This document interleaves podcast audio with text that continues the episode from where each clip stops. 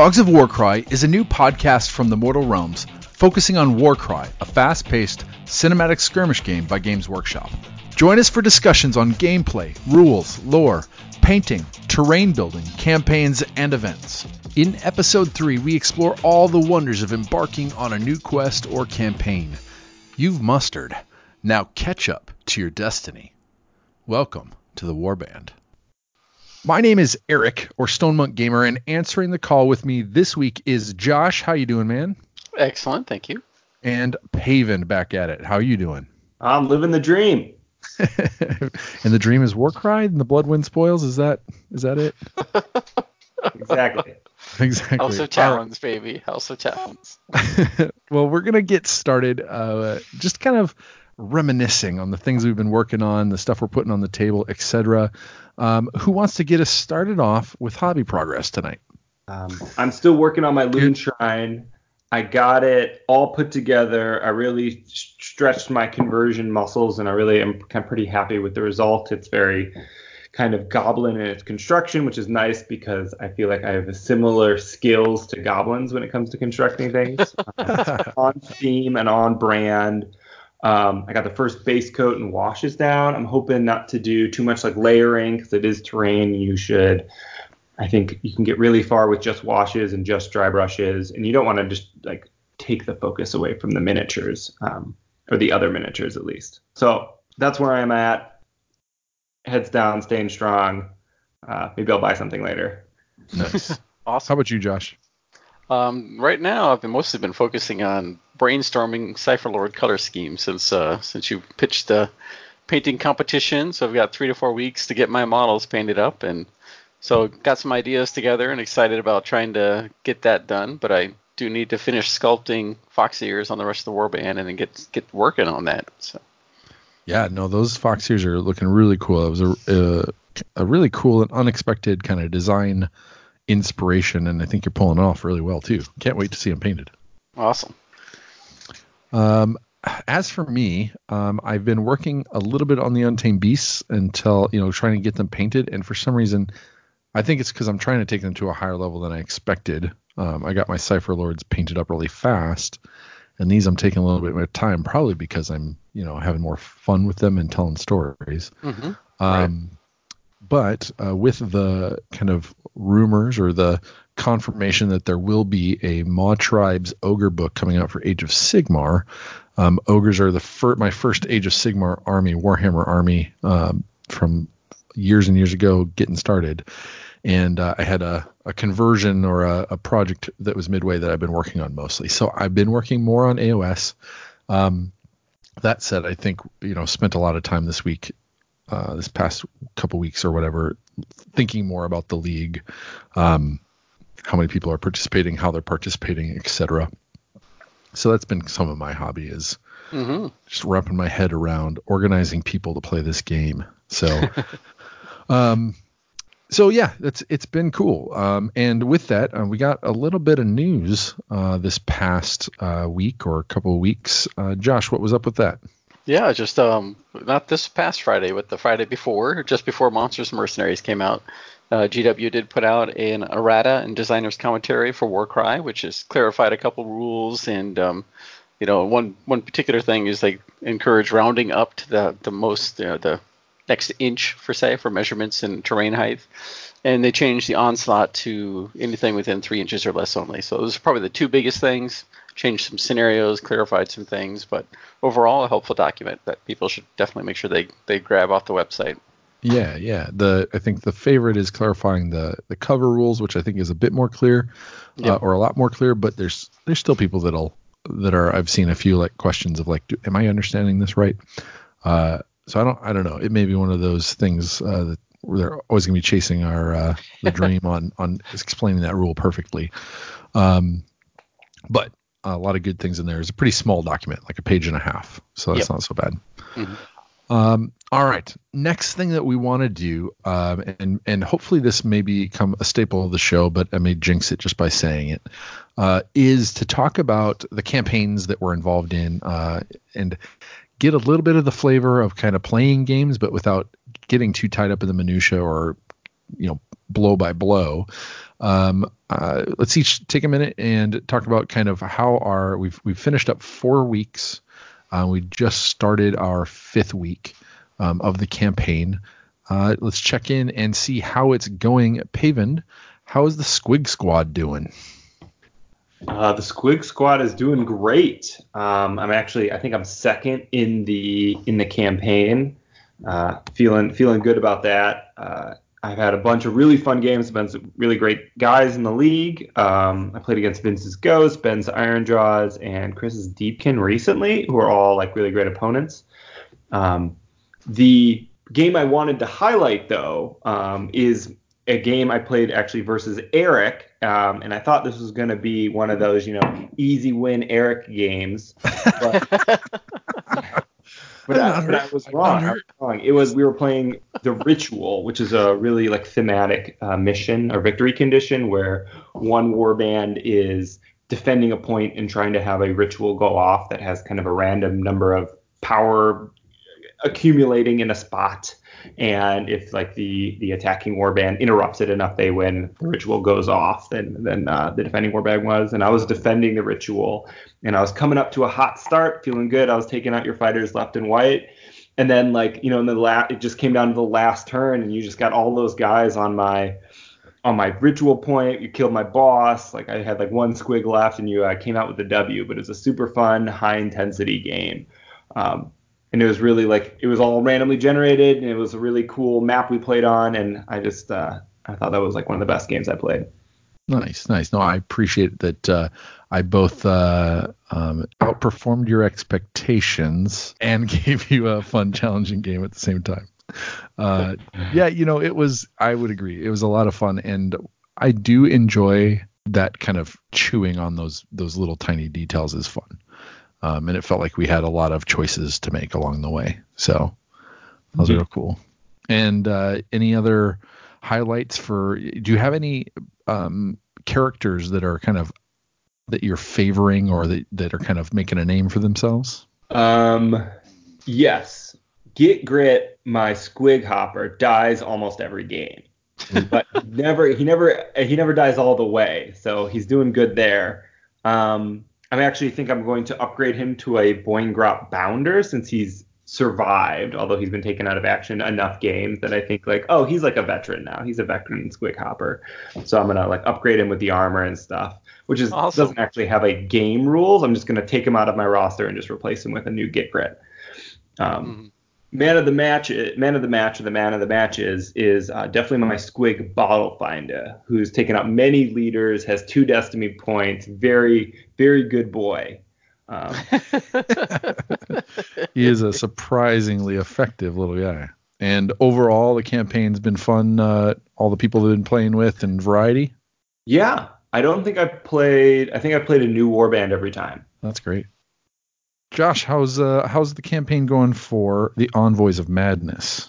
Oh, going well. Thank you for asking. Um, you know, as as I kind of alluded to last week, week off with the Envoys of Madness. They were collecting alchemical ingredients and uh, used some Ironjawz just to play against some other people because um, they've been doing particularly well. And uh, they were fortunate again this week in our game, Eric, and uh, managed to pull off a win, even though you took out uh, a lot of my models, but uh, but that was a uh, a very fun and narrative game.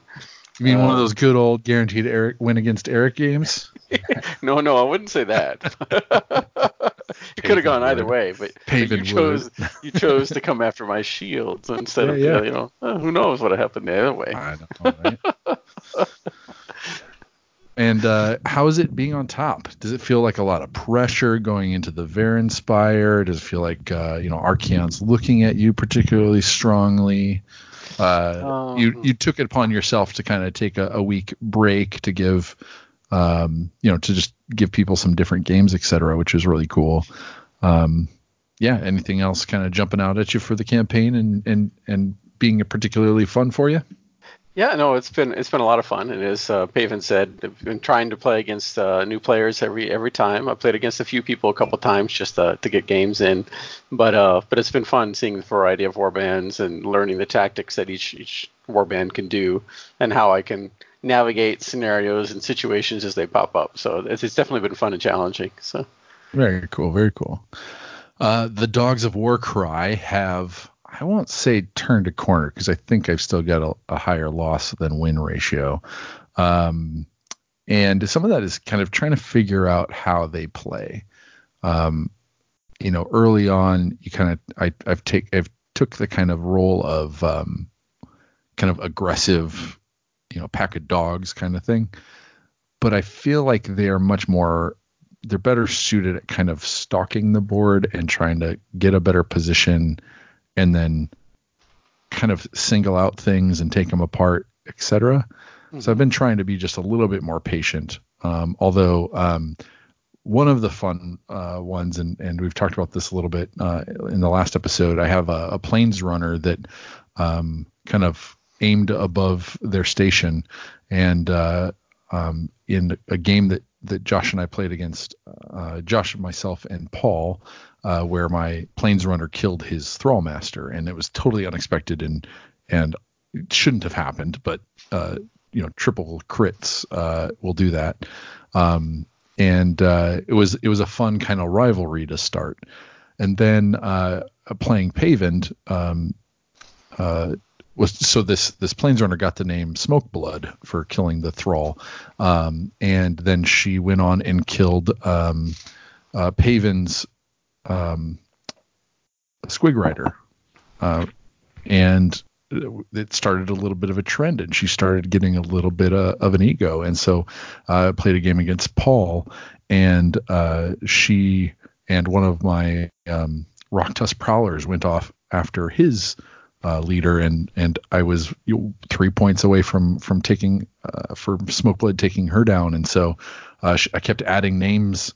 So she was Smokeblood, and then she was Smokeblood Smokeblood Squig Skewer, uh, and then uh, if I'd taken down the other uh, Paul's leader, um, it would have been Wing Clipper added onto that, and so I it kind of played out for me that she was got a little ahead of herself, a little too full of herself and expecting what she could do. Uh, and so in our game, uh, you know, she wanted another piece of your thrall master, Josh. And Oh, I know that, and and he wanted to put her in her place for sure. And so she was pretty aggressive, getting out kind of fast and uh, coming after your uh, your leader. And uh, and Josh, what happened? Well, it was it was delicious. I have to tell you. Uh, you know, she my leader wasn't the one to take her out of action, unfortunately, but she was taken out of action, and out of Eric's kindness, he rolled that she died. so She was- she permanently died, and so being the uh, the nice narrative gamer he is, I said, "Can I narratively have your your your poor planes runner?" And so he did, and uh, so I wrote up a nice thematic story about what my thrall master did with his planes runner. Yeah i and i can't read it. I, I mean it's too hard for me. But no it was uh it was fun having kind of one of my uh so there was a story out of the anthology that was about a planes runner who kind of uh felt the call to be something greater. And so there was a little inspiration there. And it was fun getting some of those hail marys and seeing her accomplish some things that she shouldn't be able to um and uh kind of have those epic moments. And uh yeah i think that's part of what this game is about and so as part of the campaign it's been really fun having a named planes runner that everyone's rooting for because when she died everybody uh, or yeah when she was slain everybody was a mix of of hooting and hollering and wondering what's happened to her etc and and so it was it was cool to have a, a communal moment of not silence the opposite Of grief, for her. Yeah. The loss Uh, of blood. yep yep. So uh, she was uh, hated by many. So uh, so anyway but yeah so the and the campaign's been good it's been it, i agree being able to play a bunch of different players um you know we've come into our fifth week and we still had um you know six games played i believe five games played um and people sticking around until late to kind of shooting the breeze and talking about things and um it's been fantastic kind of to have that in our community. So Yep, yep. And definitely getting together on other nights to play games and stuff too. It's been nice to be able to commu- communicate with other players to arrange things. it does feel like there is more games happening outside of the our Thursday night league night. Um, you know, get you you've gotten together with quite a few people, uh, Josh, um, to play games and uh, in multiple locations. So um, yeah, no, that's very cool, and thank you for kind of being available to make those things happen for people. All right, before we close out this campaign update, I'd love to hear any ideas or thoughts on kind of how the campaign's running, um, having new players coming in, introducing them to new games, playing lot, uh, playing games, um, or just anything about running the campaign that you guys are thinking. What's on your mind? Paven, is there anything that kind of is jumping to mind as as as we've been playing the games and and kind of keeping an eye out for people's fun and engagement?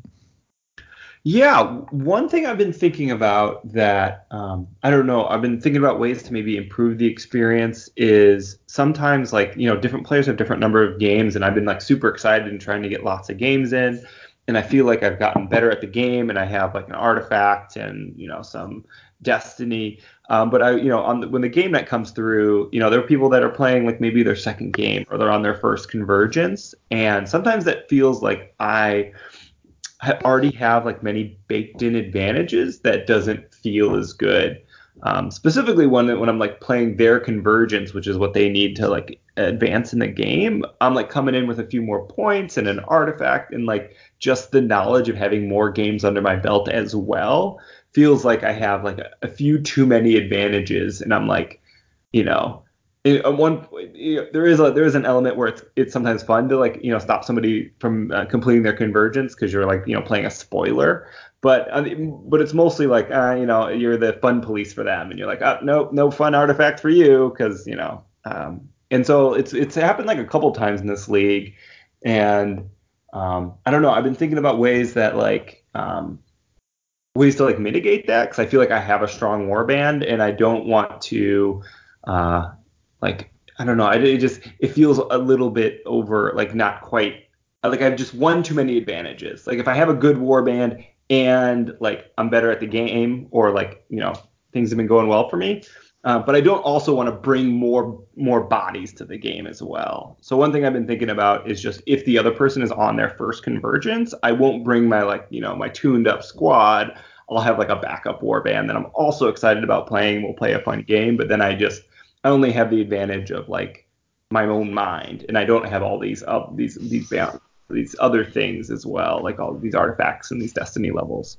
Um, you know, I'm trying, and, you know, and it's something especially because we're trying to grow the hobby and grow the community here, and like I don't want people to feel like they already are behind when they're coming bringing their stuff to the store. Yeah. Um, no, I get that. I get that. I think that I mean, obviously, um, you're pretty fun to play against, and that mitigates quite a bit of those those advantages you have. Um, but I, I definitely appreciate, especially when you know somebody's only got a few games. It does feel like sometimes that you've got to treat it as a demo game, or um, you're. Tr- and if you're going against them on their convergence, but you still don't want to lose your spot in the campaign or or miss out on glory or an artifact yourself, what can you do to kind of put their fun in front of you know being competitive in the campaign setting?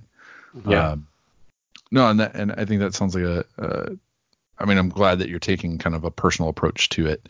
Your roster can hold a lot of things. Um, can you have a you know a, a, second string uh, warband uh, from your roster? Yeah. know, that that you're like, hey, these guys they they need to they need to cut their teeth, uh, but they're not, they're not as good and they're not as tactful uh, or that sort of tactical or whatever. Um, or I think yeah, like you said, like do you play a different warband, um, kind of an NPC, so that you want to you know you want to give them a good game, but you're not as as invested in the characters themselves. Yeah. No, and, and Josh, you were playing, you know, a, a different warband during your your hiatus for the envoys. Um, did you find that to be fun to kind of just switch to a warband that you weren't as engaged with for a little bit? Uh, certainly, yeah. No, I mean it's it's it's a definitely a good way to learn how that warband operates and appreciate. You know, it also gives me insight on you know how the Cypher Lords play and what are the differences and how can I play against my own warband? Should I face them off, uh, face against them in the future, or you know, how do I use this warband's strengths to my best advantage?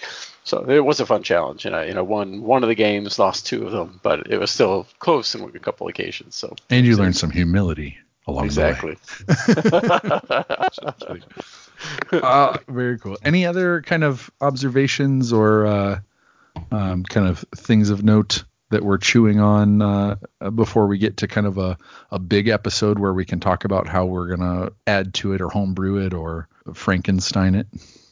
Any other things weighing on you? Yeah, not this time, I don't think. All right. I mean, yeah, we, I mean, I have a lot of ideas for things to expand or cool ideas to try, but that's like Right. beyond. Yep. Yeah. All right. Then all of you guys, everybody listening, you be prepared for that episode where we both uh, tackle some of the the things that we might feel aren't working as well, um, or could use a, a boost, or the things that we want to go crazy on and uh, dig dig our narrative heels into. Um, but not this episode. This episode, we're just going to get excited about all the cool toys that we get to play with, uh, with the core rules and monsters and mercenaries. Why don't we take a break? And when we come back, we'll get into our main topic. Hey, look who it is. I recognize you. Saw you out in the spoils. I didn't actually think you'd make it to the Discord channel. If you run into Dos Asos and he asks you a question, answer quick, but don't make eye contact. He'll take it as a challenge. The scrying pit is uh, over there where we sit around the fire telling tall tales. Take a load off. But if you're still here at breakfast, best be ready to join the warband or you'll be staying as lunch. All right, we're back. And uh, our victory condition for this episode is to discuss all the options available to players and event organizers, everybody who's interested in running or playing in uh, a campaign or an event. Now, we've got a lot of uh, shiny, fun narrative things um, to do with our war bands. We just want to kind of revel a little bit in the richness of, of options that we have out of the gate.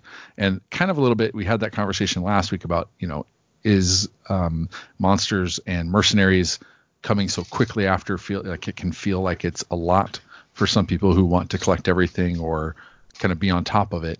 Um, but let's take a minute, talk about all the things that that we get to play in, uh, our war bands get to be challenged with, and let's start with campaigns and starting a campaign, specifically starting a roster. Uh, Josh, how do we get into the roster? How is that used, um, and how does that help us kind of move along into these next things? So the roster obviously is, is the best way to capture information for everybody who's on your warband and in the sheet, and whether they've got destiny levels or artifacts. Um, and, and it also has the what we call campaign path, where you you know the number of battles you have to fight, where your convergences are, when you get your artifacts, and when you get your command traits. And so it's a guide essentially for your warband and its growth, and, and narratively for capturing the names and everything else that you might want to include. Additionally, in the new Monsters and Mercenaries expansion, they have uh, expanded upon the roster. So now there's a sec- second roster where they kind of merge two different formats, and now you can also have a, a place to add any ally that you have with you or monsters, as well as track any challenge battles that you've completed and then additional exalted command traits. So it's kind of nice. It's expanding, and both of those are found in the back of the books for the rule book and the Monsters and Mercenaries book. Absolutely. And then we've also got um, on the Warhammer community website uh, in their facts and things, or what is it called? Useful things. Yep. Um, There's the the Varanscribe app that lets you kind of do that digitally. Um, and I found that my desktop browser, you know, stores those cookies better than my mobile app, my mobile phone does.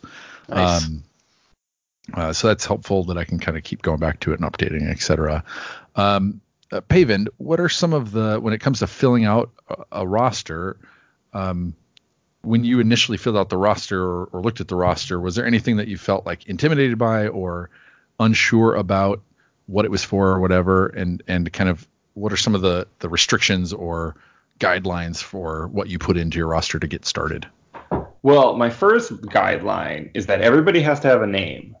Because you really want to know who your warband is, why they're fighting, what their background is, who their parents were, you know, dreams, their hopes. The goblins are fungus.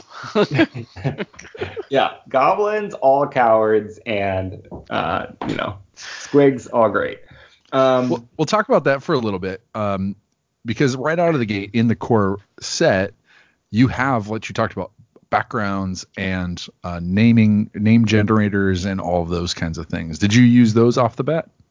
Um, I definitely use the name generators. I find those. I usually they come up with better names than I come up with for myself. Or sometimes I use the name generator and then tweak it a little bit, or I roll a couple times and see which one I really like. The name generators are all built into Varanscribe, Varanscribe the um, the app we were talking about. So another Oh, shout really? out to that. That's cool. Um, Yeah, you hit the there's- refresh button on the right hand side of the name, and it just pops one in there, and then you hit it again, and it'll pop something else until you get something you like. Nice. Um, yeah, so I did that for all my fighters. Although I used, I kind of made up the names for all my squigs because squigs I feel like should have different names than goblins. Like they're not, you know, they're you know just Right, they're right. pets. um, I also um, I really like name generators um, because I think it like helps you like it gives more narrative to your games when you call. Call somebody not, you know, my my third spear guy, but you know, Grick. Right. And, and then when he dies, you go, no, Grick, you're dead. Um, Definitely. so I don't know what I was talking about, but they're great. Uh, Yeah, I, yeah. I, I get fun from them. Um, I tend to give like everybody a first name, and then they can work up to their last name. Um, Yeah. That's just for me. hmm yeah, I uh, I really enjoyed kind of the backgrounds, um, and kind of giving you just a different sense of how, like in particular, your warband or your um, faction could come at at life from a different angle. Um, you know, whether that be to like their greatest thing for the untamed beast is to hunt the biggest beast, or if it's to see you know towers fall. You know, there's just different ways to look at it, and that adds a lot of flavor to me for kind of the characteristic of the warband and and uh, getting into it. Eric, what is the background for your uh, Dogs of War? so I have the background for mine, and I rolled for this because I wasn't sure what I wanted, and I, you know, I was kind of like wanted to let it become, you know, inform me. But this was uh, Ashudna's background is the dis- is a destroyer. And this warrior hates city dwellers and seeks to burn down all signs of civilization. Um, so leans a little bit more to the extreme side of, I think, the untamed beasts. Um, and then uh, he's also um, uh, iconoclast, um, or the warband origin is iconoclast. Uh, warriors delight in tearing down falsehoods of civilization. I imagine they like to pee in a lot of aqueducts. if I can say that on the podcast. But it's it's kind of yeah, it's it's a little Rage Against the Machine. Josh, do your uh, Cypher Lords have a background? Well, yeah. So um, I kind of came up with a background while they're they're wandering. Actually, their their intent to infiltrate the Varanspire is their major goal, of course. Um, I, I chose names that were of Japanese origin, just so I could kind of look that up and use that as a guide, because I like the kind of Asian theme that they kind of have going on.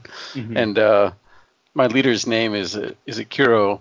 Oh, it's kind of like great madness is how it translates. So I kind of I kind of focus on that particular thing, and he has a, a dark obsession. So it's his background, which is kind of fun. And how about you, Paven? What what kind of background did you pick?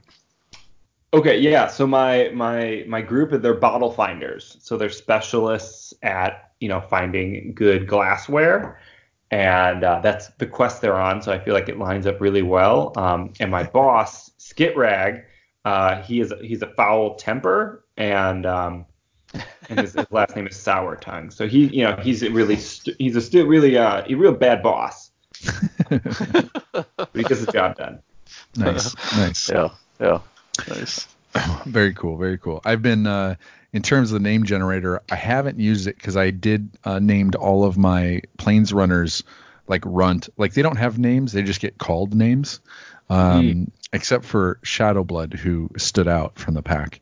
You mean Um, Smoke Blood? You already Smokeblade, sorry. Shadowblood was the first name I was going to call. days. I know, whatever. she she's she's part of the churn. She's food for the food for the earth. Um, for the great devourer. Uh, but uh, a couple of names like my um, my first, my big rock tusk prowler is uh, Sakubi Doo. Um, nice. nice. And my uh, uh, other one is uh, Maduk Mar. Uh, so uh, a little play on the Sunday morning cartoons, I guess. Yep. Um, so, uh, and at my first fang got named Shatter Spear because he threw his spear into a skeleton to pull it off a ledge and uh, pulled too hard and shattered it into a million pieces. So it was pretty cool. Very nice. Anyway, yeah. So I mean, all of those things just off the bat, I think you're right.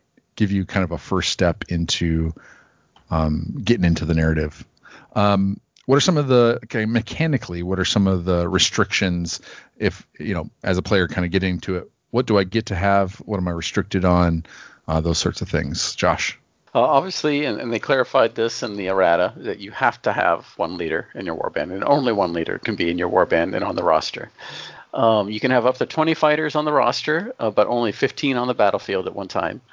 And uh, with the Monsters and Mercenaries expansion, you can have one monster and up to one ally per dominated territory in a narrative campaign, but, but not match play. You can just have one. Really, to start with, that's your only limitation is just putting names on the board, um, your different fighter types, um, and it doesn't. You don't have to worry about um, uh, adding and removing them.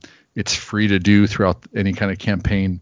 Um, the cost is some of the choices who you want to have on the list and who you want to take off the list at any given time. And I do think rosters will become more important during kind of events where maybe you have a limited number of, of things right on your uh, roster for a given event, like you've planned it out. Um, then we get into our fighters. We've already talked about kind of uh, any any of the fighters can be on your list from your faction, including the monsters and up to six allies. Uh, we've talked about namings and backgrounds. Paven, what's the important part about adding uh, someone to the roster? Like when you're making choices on who to add or what fighters to add, um, what are we what are we looking at? I'm sorry, Eric. I'm not sure what you're getting at. Um, I guess I'm trying to interpret can, variety and types. Yeah, I can jump in there type. then. So I think I think what Eric's kind of getting at is in terms of on your 20 list, you know, uh, 20 individuals on your roster, how do you decide which ones you might take into a particular game? And and what I kind of look at is okay, I, want a certain number of, of weapons that have a two inch range, you know, maybe four or five. And uh, I, need, I need a few minions that I can just throw out there and bait people. I usually take one Fury because I like that fast movement eight in my dagger to maybe go grab a treasure or block somebody. And uh, and then I look at an assortment. Okay, who has artifacts and who has destiny levels, and I try to take at least all of those with artifacts and destiny levels. Those those are the kind of the things that make up what I've got, and of course, how many points can affect that quite a bit. Oh, so. Oh, I, I always take the same guys every single game. Yeah. Why is that? So, so that's why that's why I didn't get it. that's totally fine. That's totally fine. We, we can't be uh, on the same wavelength constantly. We've got to we've got to jump around it's true. We're our own people. Yeah. I I um I loved kind of out of the gate starting with the box and getting everything on the table and seeing how it worked. And like I said, there's been a few games where like having the first fang in there was clutch uh, to you know having a bit more range, etc. Um, but I've been playing with a couple more rock tusk prowlers, and I even played the game against um, against you, Josh, with two uh, beast callers um, or beast speakers, just because they are kind of a, a force multiplier. Um, mm-hmm. And then I definitely found myself needing more bodies on the table in some cases because uh, of kind of uh, losing that those uh, kind of having getting fewer activations as the game went on. If I start with more bodies on the table, it can get me a little bit further. I feel like um, mm-hmm. in getting my objectives, etc. So I've been I've been enjoying kind of having those choices. And so there's there is a variety in the fighters you can pick, whether they be the chaos uh, warbands or the the non chaos ones. Um, the Destiny is interesting to track that. So that's something that that is a this this mechanic that when you um, when your fighter is is done with the game, if they survived, they have a one in six chance. If they roll a six, they get a destiny level.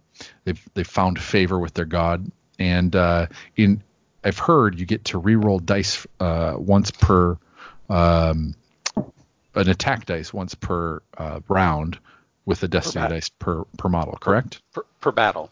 Per battle. Cool. Um, and the reason I say hurt is because I've yet to earn a single Destiny dice uh, or favor in all of this. I've not rolled a single six. Uh, some of that comes when uh, too many of your guys die at the end of a battle. You don't have as many rolls, um, but but it's a pretty cool kind of uh, way of of noting that this this uh, fighter has a little bit more oomph to them, right? hmm Um, have you found them that comes in handy a lot, Josh? I assume you get to use that a lot. Uh, I only have like five, you know, Oh. total, and, and with five models that have one each. I've, I've had a couple that had them, and then they died of- permanently, so I lost them. but um, Oh. it, ha- it has it has been helpful. Sometimes, yeah, that extra, you know, that reroll will give you an extra hit. Um, I don't have any models with more than one yet. However, my stepson Ben has one skeleton that has three. He's he's very favorite. Oh, two skeletons apparently that have three Destiny levels. That's Highly funny. favored by Nagash. apparently. That's funny. Um, and then uh, what else uh, do we keep track of on the roster for our fighters? What's individual to each fighter? Pavement. Let's see if we're on the same wavelength this time. Is it their names? No, no, we already covered that. um, no, it's they're artifacts, like they're gear. Um, you can you can um, as you progress through the campaign, you're gonna have access to lesser artifacts after every game. Um, these are like potions and lotions and small baubles and trinkets um, that you know can be used or go away, um, and those can be dispersed throughout your warband as you see fit, as well as um, greater artifacts. Um, and these will get as you progress through the campaign. Um, so those are very cool. And these are the ones where if you don't have that written down, like these are the things that can get forgotten, which is kind of fun because then you can keep it for the next game, right? Uh, some of those are consumable and go away, and some of them are, get become clutch. Um, have you guys had any that have just been super clutch during a game? Uh, Definitely, yeah. I've had I had one uh, perishable artifact. So you roll at the end of every game, and on a four plus it stays, and a one two three it's gone. But I had one that gave me plus one strength for a fighter that had strength four. So he was running around with strength five. It was awesome. It lasted for three battles before it before it disappeared. It was a great one. and there's 20 different uh, lesser artifacts to choose from or to roll for and quite a bit of variety in what they provide you um, and kind of uh, you know i've got a, a dog that can turn into smoke and fly for for one movement activation. Um, and that's that's pretty cool to just cinematically kind of activate. Um, all right. Now once we have all of our fighters on our roster and we're ready to kind of keep track of that stuff, they've got a background, they've got kind of an origin, possibly a story hook about you know why they're why they're fighting. Um, we get into playing campaign games, um, and um, we know we start when you start your first game, um, you're going to start with a thousand points um, in a campaign, uh, and that's you know most of we last episode obviously went through kind of the fastest, easiest, cheapest way to get to your first thousand points, just so you could get to this first campaign game.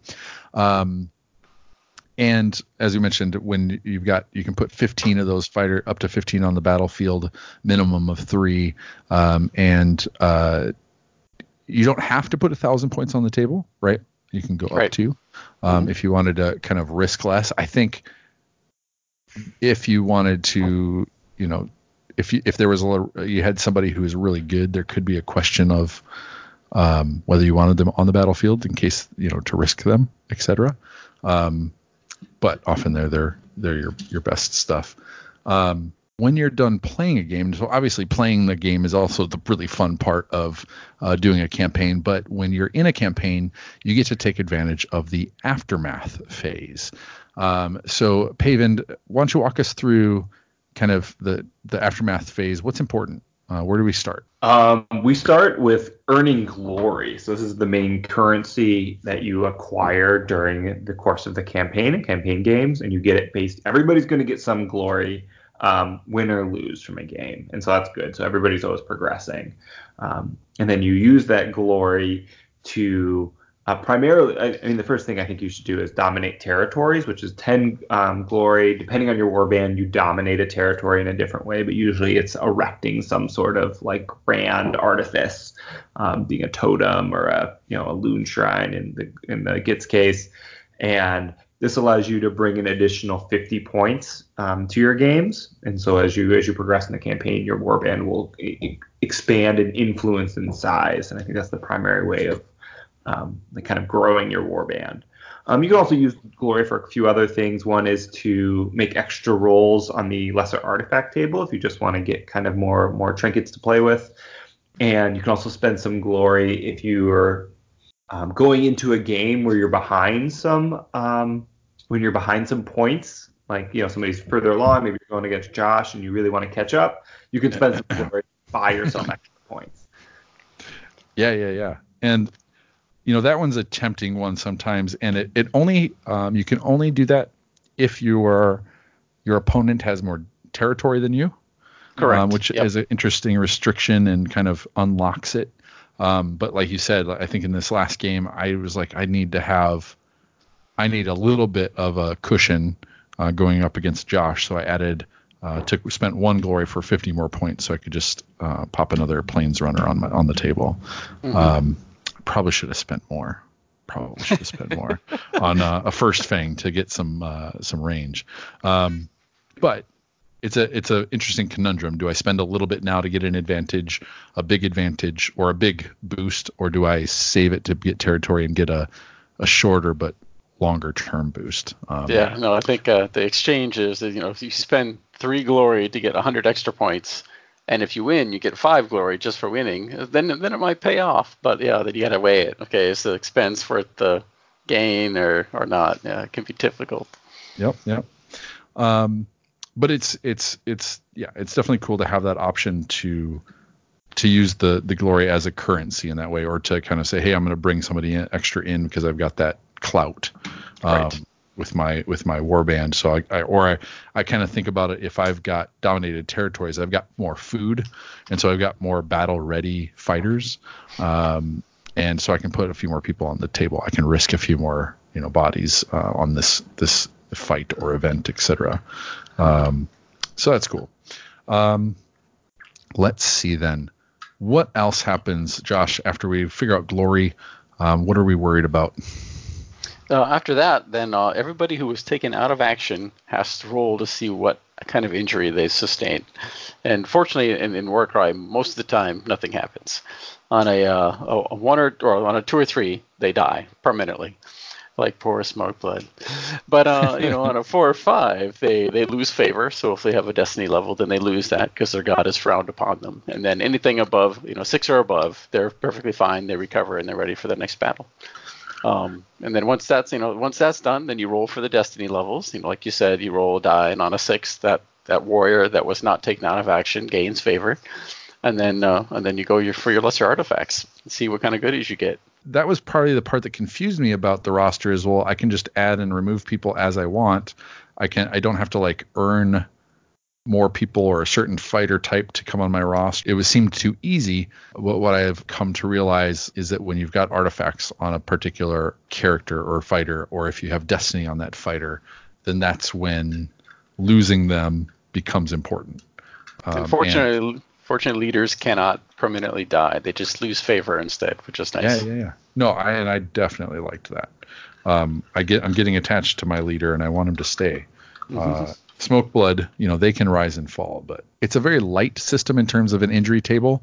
Um, it's basically you, if you have somebody who has cool stuff, you could lose all that cool stuff, um, but you could bring a fighter type like that right back on. They just have less stuff and so that's kind of the aftermath phase you know being able to pick up some cool stuff make some choices. It's it's a little bit light. And this is where i think there's definitely if we're talking about that future episode of you know ideas i'm sure that this this space has a lot of room to play with um, especially if you played any mordheim or necromunda and there's a lot of crunch that could be added here.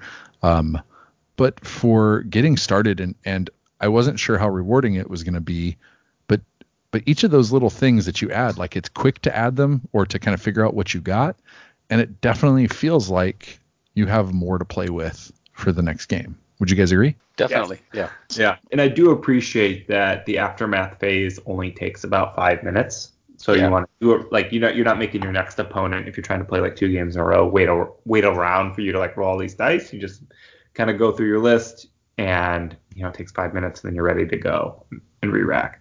for sure. Mm-hmm. The roster is this thing that allows you to kind of it's the tool that allows you to kind of get through and track and uh, work with your warband and figure out who you have, what benefits you have with each of them, uh, who's doing well, who deserves a name and a paint job and who doesn't, um, and uh, and kind of how you're. I kind of like think of the roster as my camp, right? Um, again, like I've got a camp of fighters and I'm bringing some of them to the table. Um, and uh, so it kind of becomes a little bit of a, a, physical space in my head. One of the coolest things that Warcry has introduced right out of the gate is the idea of a quest, and both the the Chaos factions and the non-Chaos factions have quests. With the introduction of uh, monsters and mercenaries, we've got new kinds of quests, and again gets our wheels spinning on the different kinds of things that could be coming in the future. But why don't we talk and break down these different quests? Um, how they work, and what's what's different about the different types of quests.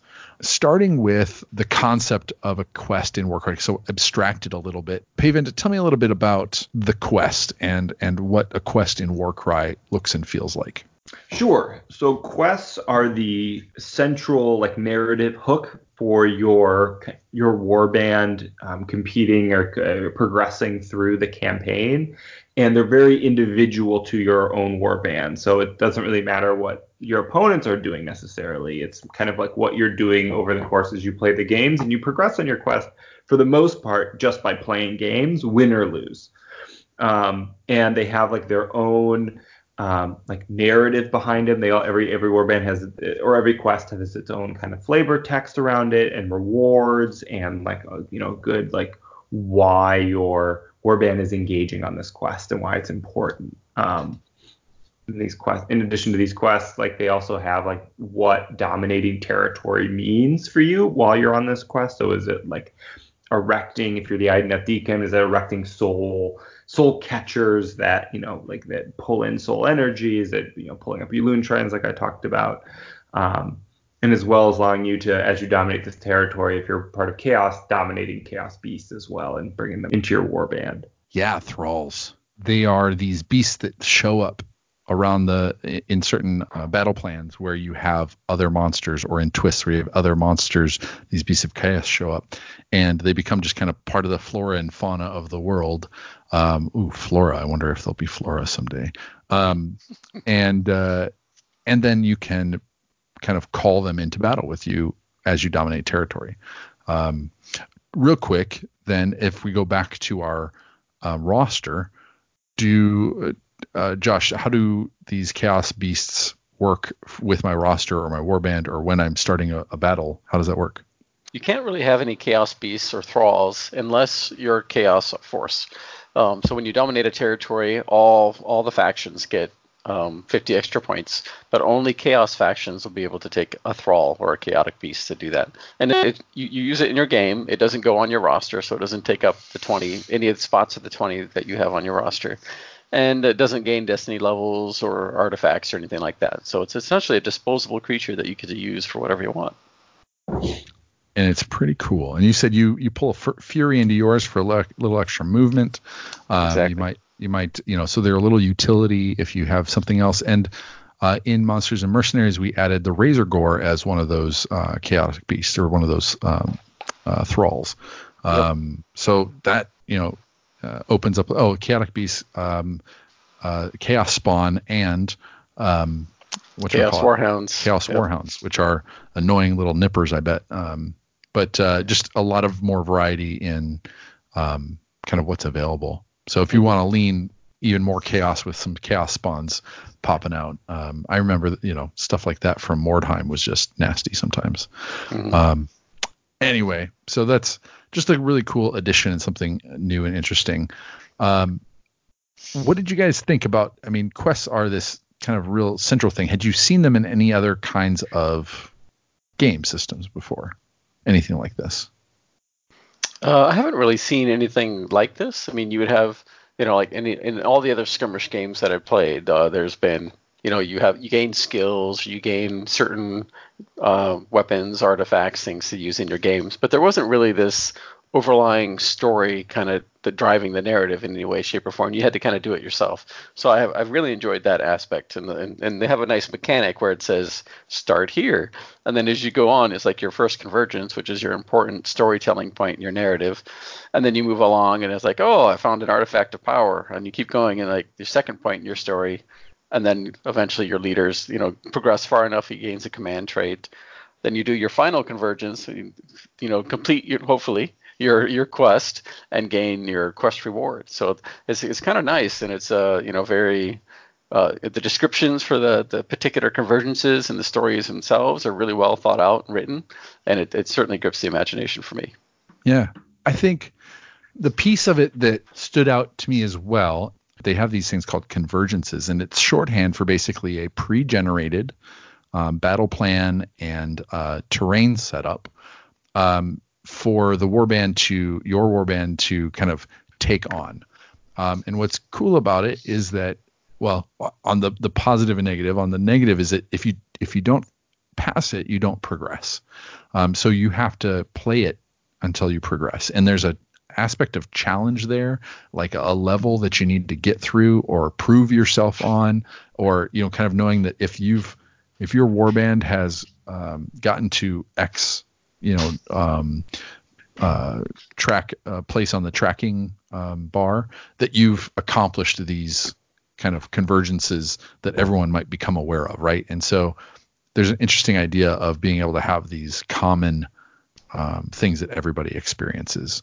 Mm-hmm. Um, but then if you but if you don't pass it the first time, you get to plan for it. You get to see it coming, and you get to kind of take another stab at it and kind of choose how you want to to try and tackle that problem the second time or the third time.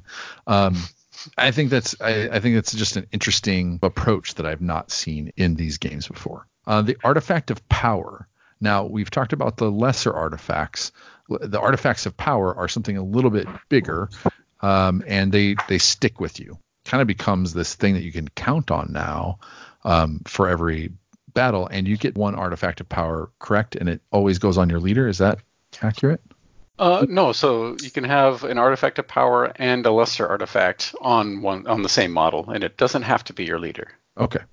Um, and but each quest is only going to give you one artifact of power. Correct. Um, so so you're you're you're kind of gain that on your basic quest. Well, so, you, will get two. You'll get you get one after your first convergence, and then you get sure. one often at the end of your quest reward. Right. Right. Yeah. Okay. Yep. So you could have another uh, fighter with that um, with that piece, but they have a risk of dying where your hero or your leader does not have that same risk. Correct. Mm-hmm. Correct. Yeah. Uh, so you're risk, risking that a little bit to to put that on somebody else, which you know, go for it. I mean, you, risk can be rewarding. So, mm-hmm. um, and then um, command traits.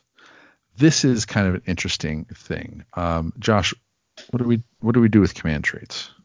Well, the command trait is, you know, you get to, they encourage you to either roll a d3 or pick one. But uh, after a certain point in the campaign, you get to pick a command trait. And, it, and there are a wide range of different things. Um, for example, the, one of the command traits for the Cypher Lords is strange physiology, strange physiology.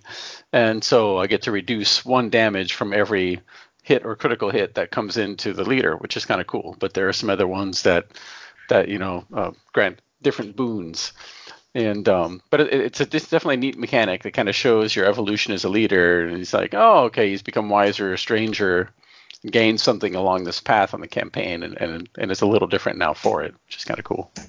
Yeah, that is cool. Now, if you do go through, um, and and like you said, um, Josh, you get your first command trait going through, but you know you go through another quest and you get another command trait, or you have another opportunity what uh, Paven, what happens to that? Se- what, what, can we do with that second command trait? Can we just keep adding those on to our leader, or can we put them on somebody else?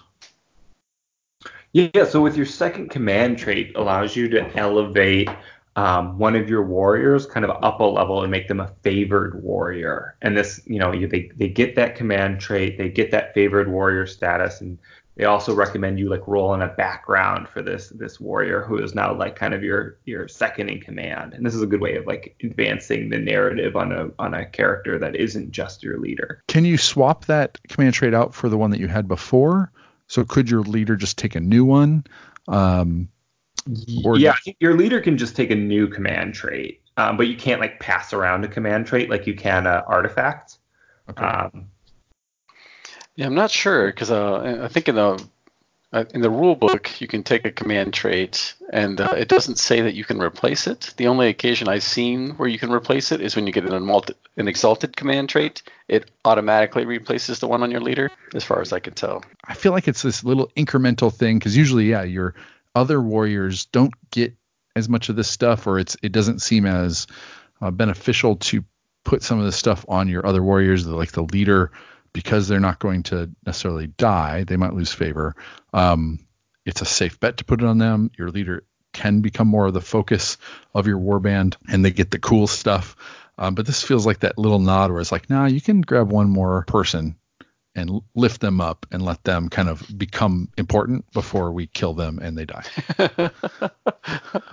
so I think it's a I think it's a nice touch because it feels like a small reward, but each of these small rewards feels somewhat more important in kind of a sparse reward field, if that makes sense. Well, I think it's just like Paven said. It's just like you've elevated this model to a second in command, and narratively, that it's a, it's a great story in itself. Yeah, so it's like, Absolutely. Now, the core rulebook quests that came out right away, let's each take a either one or two and find, and maybe it's from the the the quest that you're on. Um, why don't you talk a little bit um, about kind of what's the cool story hook, what's the the one of the artifacts that you really like out of there, or the one you took, um, the the command trait that stood out, etc. Um, uh, you know, Paven, you talked about uh, the bottle heist.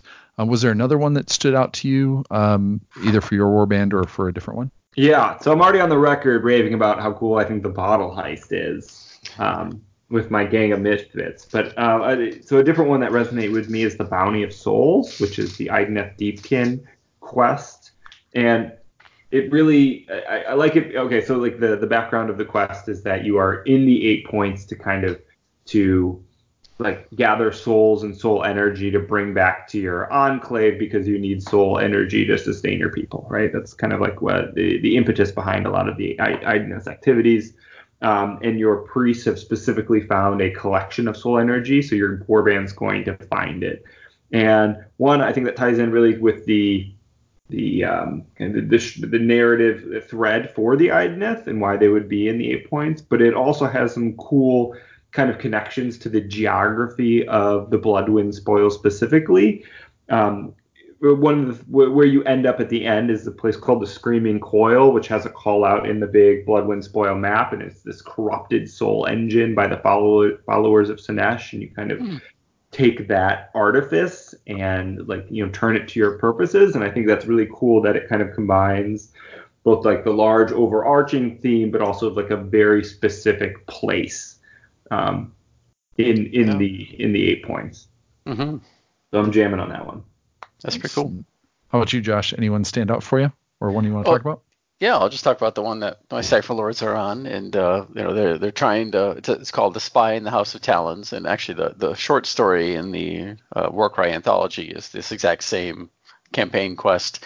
But the Cypher Lords have arrived to Karngrad, and they're trying to insert you know someone into the, the the House of Talons, which you know the seven Talons that rule Karngrad, and they want control at least one of them, so they can get an inside into politics in Karngrad and work their way into the Varanspire. And uh, so the, the, the quests or the convergences are involved in finding a link to one of the seven talons and controlling him and impersonating him to draw out one of the seven talons and then turn him into a you know somehow use him to, for your your future purposes. And I don't want to spoil it, so I'm not going to share what that is. but uh, but like one of the uh, you know the the uh, artifact of power I got was it's called the Whisper Mirror, and um, the Cypher Lords have a, an ability called Shadowy Recall, where they can pick a model. The, the Luminate or the uh, the Thrall Master can pick one of the other models within 12 inches and teleport it within a certain distance close to it based on the number of the abilities. And what the Whisper Mirror does is it allows whoever owns it, in this case my Thrall Master, to pull from anywhere on the battlefield. It doesn't have to be within 12 inches, which is really great for certain scenarios and uh, and then his command trait ended up being the strange physiology, which was which it would be a nice defensive command trait because he's a powerful warrior, and now you can like okay, now I can get him into battle a little bit and not worry about you know getting taken out of action too quickly, which is cool. Awesome. Uh, so I am working through Tooth and Claw for the Untamed Beasts, and this is very much in line with the Destroyer as well. Of the two, um, this one is kind of on the road to Karngrad, which is the big city in the Bloodwind Spoils, and so they are challenging the falsehoods of civilization. And Karngrad is where they they end their final convergence. What's interesting there is because uh, the final convergence is kind of knocking on the front door of Karngrad the artifact of power that I rolled for, um, and there's some things that I think could have been cool. So this is where some people roll, some people pick um, because something might fit their narrative a little bit better, or something might be a little bit uh, better rules wise for them and how they play. Um, I rolled for the Prowler Fang Axe, which adds plus one to the damage points uh, uh, by for each hit or critical hit from attack actions made by the fighter with range three or less. And so now I've got a leader who uh, hits um, for three or six damage uh, with every success. So that's pretty cool. Um, and I'm not sure. I, I, think I'll probably roll for for the command traits, but I think the one that I'm untamed beast can be a little fragile. So there's one that's called bestial vigor, which is add five to the wound characteristics of this fighter. Um, so I think that would that would come in pretty handy um, for for you know my 20 wound leader. Um, make him a little bit tougher, like an ogre or or closer to an ogre or a uh, an Ironjaw. Mm-hmm, um, definitely. So it's really cool, like you said, Josh, that yours, um, the one you picked, is featured in the anthology uh, Cypher Lord story. Um, this one feels very much kind of using the the places and names that are kind of key to the Bloodwind spoils, and so it just really ties all, all this together. Mm-hmm. Um, I think because they're everyone's kind of on their own, and you don't really know what everyone else is doing necessarily. I wonder how tied in they are in terms well, of like hitting similar locations at similar times. Right. Yeah. And then I think you just have to assume it's independent or things change hands so often and so quickly that it doesn't matter. It's all yep. trans- temporary. yep. Yep. Absolutely as we were talking about, the core rulebook has a ton of these. We've got two for each of the six war, uh, Chaos Warbands and one for each of the Chaos Warbands that's yet to be revealed. Mm-hmm. Um, and then we've got one for each of the non Chaos Warbands. So when the Monsters and Mercenaries book came out, some of us just got our hands onto it recently because of the high demand. We've kind of learned about fated quests. Um, uh, Josh, what is new and different about Fated quests? What is what makes this a little bit different than our core warband quests? I found these are super exciting in the book for you know a couple of reasons. Uh, there are four fated quests that are in the book that anybody can take, which is nice. Uh, but the thing I found most exciting is that you make a choice at the end. Are you doing this for honor or are you doing this for glory? And that narrative choice affects what you get as a reward. If you choose honor, you end up getting an exalted command trait. And if you choose glory, you get an artifact to help you along your journey. And I thought it was kind of the first indication where your choice at the end matters. And uh, it's interesting because it's like, oh, okay, so if I take a fated quest and I get an exalted command trait the first time, theoretically you could do another fated quest and choose glory the next time to get an artifact you know? So it, it kind of also drives you to oh i could do another one of these quests and continue the story of my warband you know and do three or four or five quests with the same warband as it grows and changes over time which is you know story wise i thought very interesting. Absolutely. Now, one of the, the things that happens when you eh, finish a quest, let's say, um, you know, Josh, you're in the position where you have dominated six territories, which is the maximum number of territories for a quest, um, and you finish that quest, you take your artifacts and command trait with you to the next quest, but you don't start with those same territories. You have to dominate new territories in this new place all over again, correct? Correct. And you also lose all the glory that you have banked. So Gotcha, gotcha. So that glory is very much specific, and that feels very territorial, Mhm. right? Um, Yep. In this space, in this kind of legendary quest, people heard about you. Now that you've, you've stopped that and you're someplace else, it feels a little bit like um, trending. Like you were in the news for a bit, and then since you're not on that quest anymore, you've Right, fallen right. out of the news. Now you have to make headlines again. Um, uh, so um, now, now tell me about exalted command traits. Um, how are these different than our regular command traits, Pavend? So exalted command traits are um, command traits that are so like they are aspects of your leader that your leader gains that are so like uh, central to their character and so central to their reputation in the Eightpoints that they kind of stay for forever. So you get an exalted command trait, you can only go on your leader. It can't be put on a favored warrior or anything. And these are generally more powerful than regular command traits. And they have that strong like tie that really like kind of locks the narrative for your leader like in the in the annals of history. Um, so I, they're very they're very cool. They're very i don't know they have strong themes associated with them. Um, yeah and so that, that's that's how i think about them Did you have one? Um, because there's only four of them, I don't want to spoil too many of them. Mhm. Um, Paven, did you have one of these that really uh, spoke to you? I have I try not to look at the results of quests because I don't want to spoil them for myself. Yeah, exactly. I, yeah. I am excited to look at one, but it could be months off. Um, I think I did glance. I did. I, maybe I glanced at like what they did, and I think some of them were very strong as far as like upping the power of your um, of your of your like damage output. Um, but I don't know like the the story behind the command trait, which is really what I'm preventing from being spoiled from. Well, I mentioned I mentioned one of them earlier in the podcast too, where it gave you three extra wild die to use for the game. You know, you, you start with three extra wild die, so That's definitely- that's pretty huge. There's one that subtract three uh, from the damage points allocated to this fighter by each hit or critical hit from attack actions made by enemy fighters.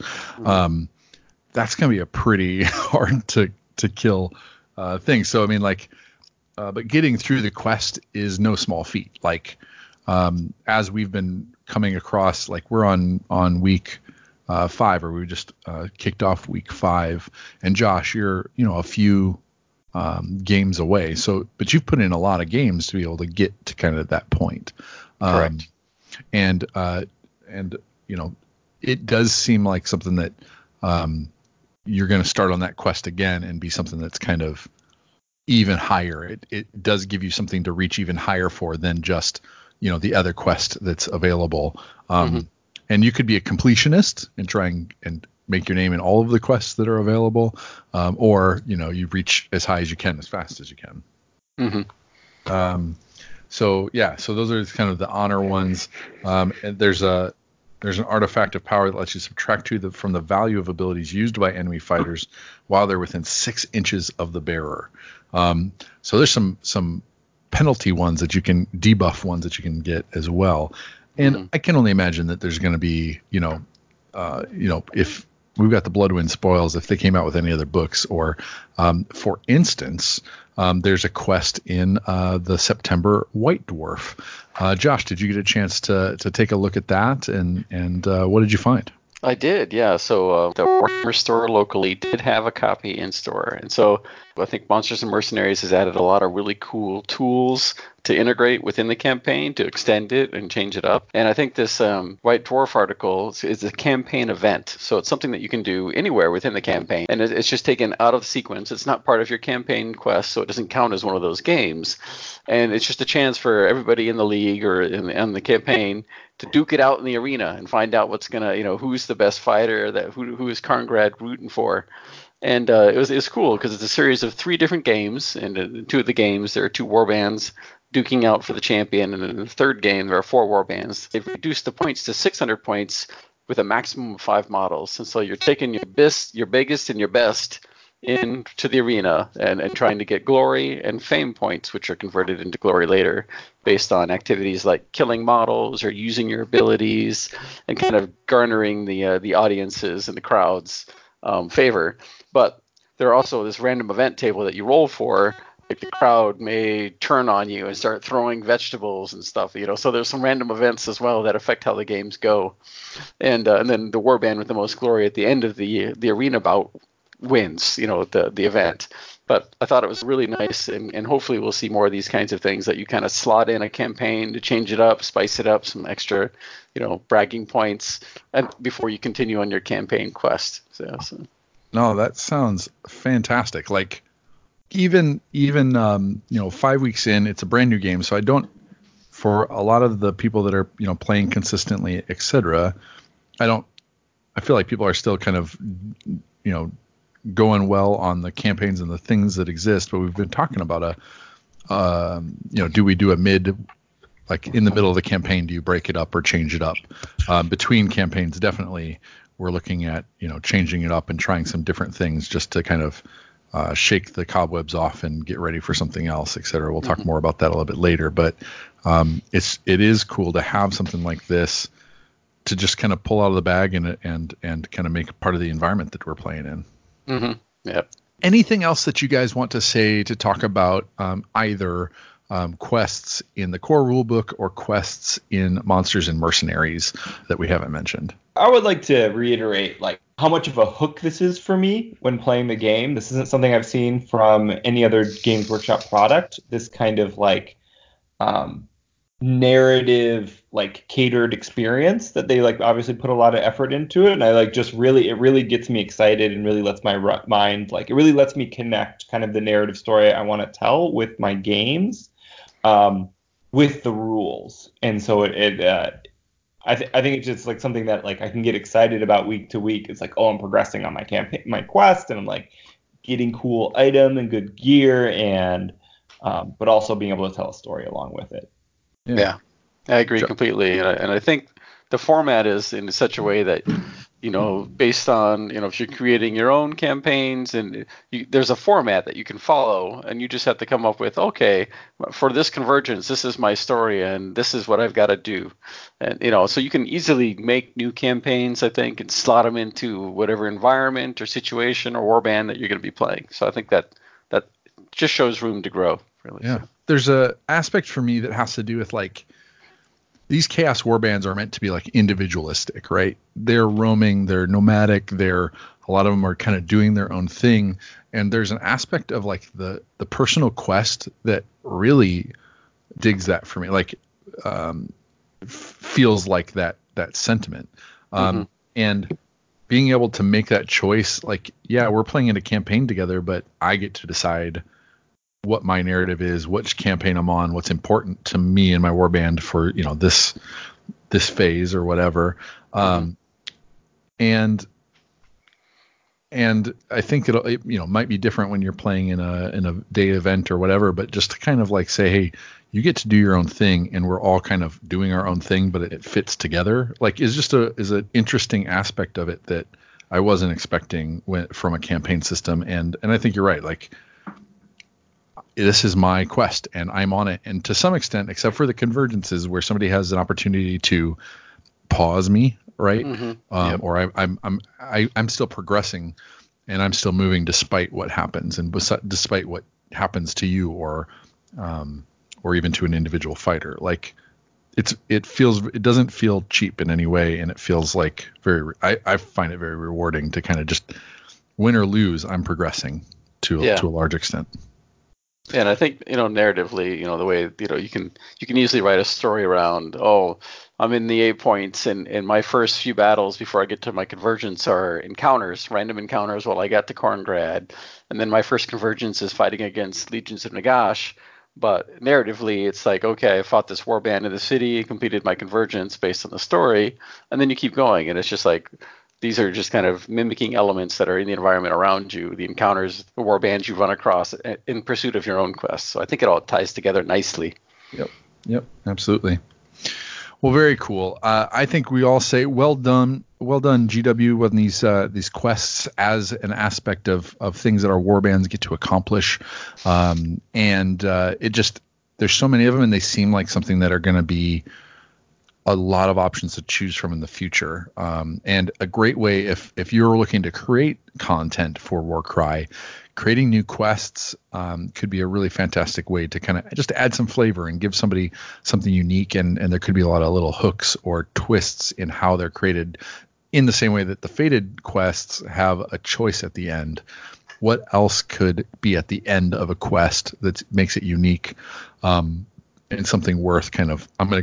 I've only got the ability to do two or three quests in a in a in a season or a year which ones am i going to do? What's going to how am i going to make a name for my my warband? Which which uh, things are going to be important? And i think as there are more quests that will become even more interesting to see who completes what um, and what choices we make in that regard. So um, let's move on to the other thing that Games Workshop put into Monsters and, and Mercenaries, but also some in the core book, and that is specifically the monsters uh, that came out of uh, Monsters and Mercenaries. Um, and not all of them are monsters, but let's start there. Um, we've got besides a now when it first came out that we were going to have monsters involved and you could do uh, monster battles um, and even some of the first um, battle reports that I've seen on YouTube are kind of like, hey, you and I are fighting and there's a monster involved. And and at first thought, I'm like, hey, it's cool. We get to put monsters on the table. Um, did you guys have a similar impression to me where it's just like, hey, yes, put monsters on the table. That's what I want. Um, any and did you guys have any gut reactions to kind of or or initial thoughts to what you thought um, putting a monster on the table was going to be like in this kind of skirmish game? Uh, My gut reaction, Eric, was this is hella cool and I can't wait. Yeah. Yeah. Yeah. Yeah. And re- cracking open this book, and I've been reading Monsters and Mercenaries like pretty much every day since I, I picked it up on Thursday.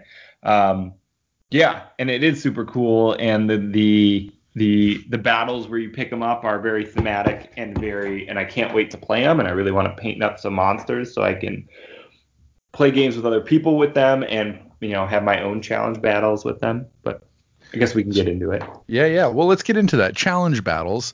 Um, now, I in my head, I was like, all right, yeah, I get to maybe I get to fight a monster battle, and then I get a monster, and I'm going to put in my battle. Tell me about challenge battles, Pavend. Um, how are these different to quests? What what makes them kind of unique? So challenge bat. So there's a lot of things that make them unique, and I and I kind of think of them. They're kind of designed as maybe end game content where your warband is already pretty advanced. It's already like leveled up a bunch.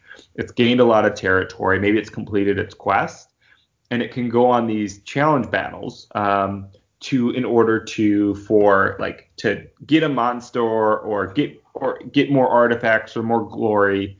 Um, maybe not specifically glory in the game sense, but glory in the general sense. Like, Um, I think you- you're cool. yeah, yeah, fi- yeah. fi- Finally, be cool. Um, and they have a very specific rules around them, and a lot of these challenge battles revolve around you, like your whole warband versus one terrifying beast. Um, and that's just like that in of itself is very cool. But each of the beasts, or like sometimes groups of beasts, have their own specific scenario of like why you're fighting the beast, where are you in its lair, and then special rules around it. So I'll give you one example um, for the the beast of destruction, which is the um, the arachnarok spider.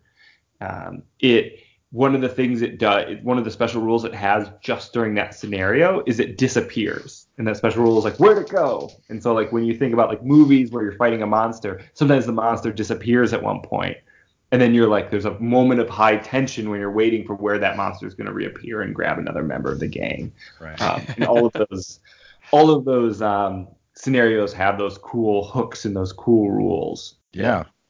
Josh, what were you thinking about when you've read through this? What stood out to you as being kind of different and interesting for how it played different than a than a quest? Yeah, so one of the things I thought was really cool about the the challenge battles is, you know, like the new roster indicates a checkoff box for each challenge battle. You know, like you said, to encourage you to complete them all. You know, and um, they all require they have all have some minimum requirement, like two territories or six, depending on what it is, and you have to risk, you know, in case of like one of them where you you have to have at least two territories, and you risk losing one if you don't succeed.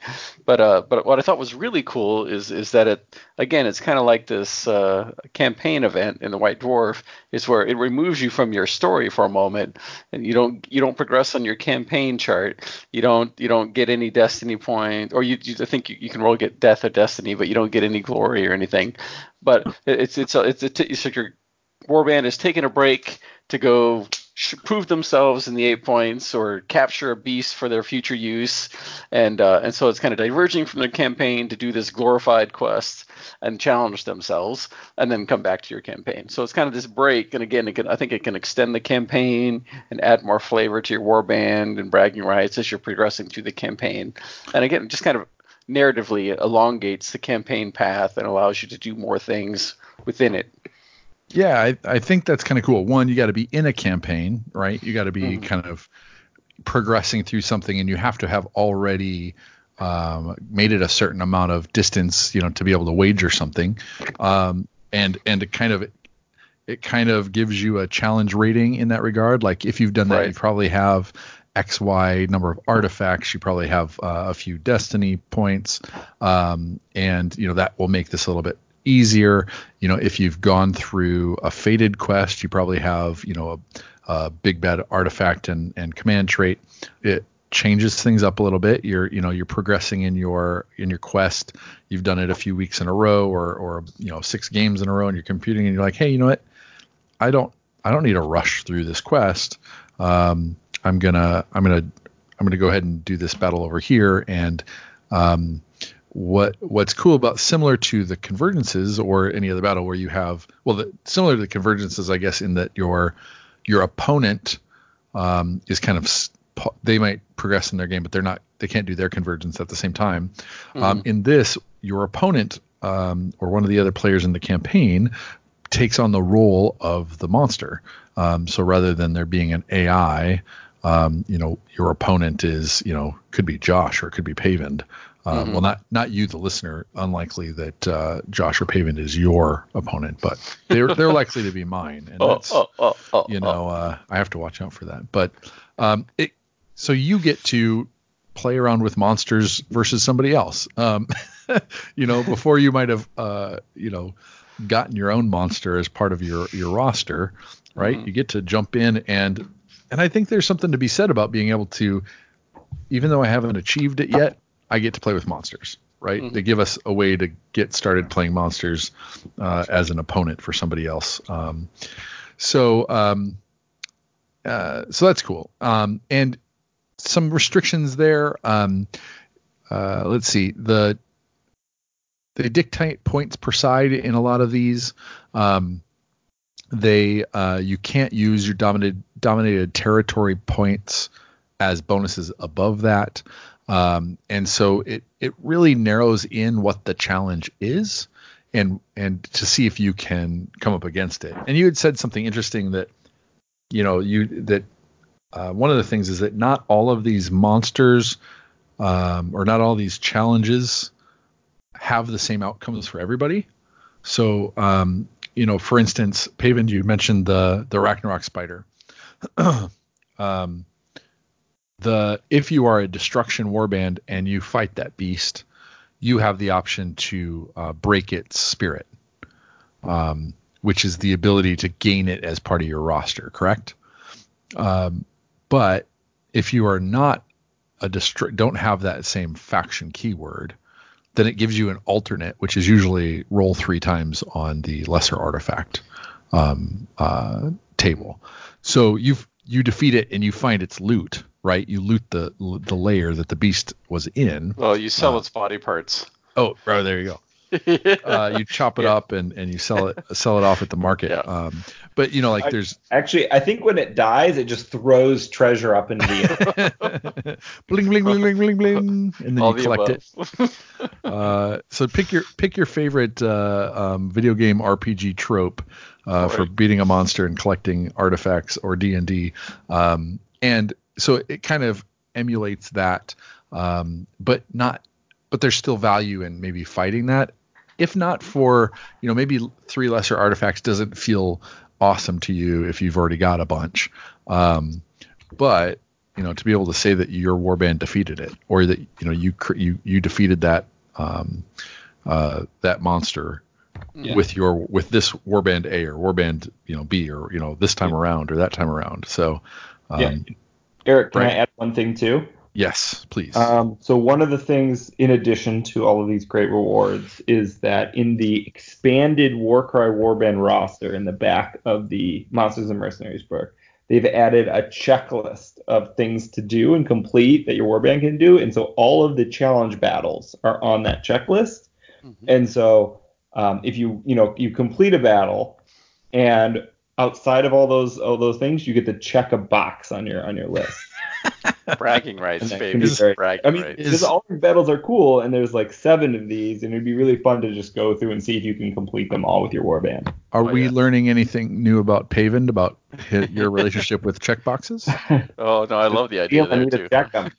And I mean, the other the other aspect of that I think is really cool is that these challenge battles they break a lot of the rules that are in the core rule book. You know, in some cases like the challenge battles, and some of them you can go up to 1500 points, which you can't get to in a normal game. Mm. And in case of the the largest challenge where you have to have six territories, it, that that warband has 2000 points you have to fight against with 1500.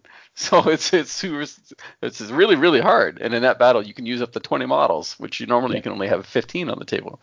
So they're they're really interestingly designed, and, and I think designed to really be a challenge for bragging Well, rights. Yeah, And so- Josh, to go over the top of that, not only do you have to complete these battles, but before you do that, you have to get these miniatures and collect and paint them. yes, so that that's is. that's a challenge in of itself, and, a- and the one that gets me really excited. Like, oh, I have to collect and paint all these monsters so I can play against them.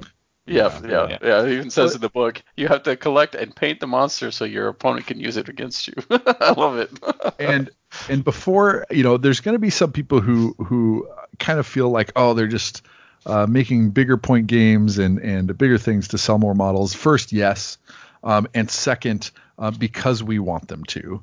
Uh, i mean having this opportunity like you said it it gives you an opportunity to play a different size game uh, to to what is it um, when you um, empty the bench uh, Yeah. is the phrase right? Where Right. you're like everybody on the field.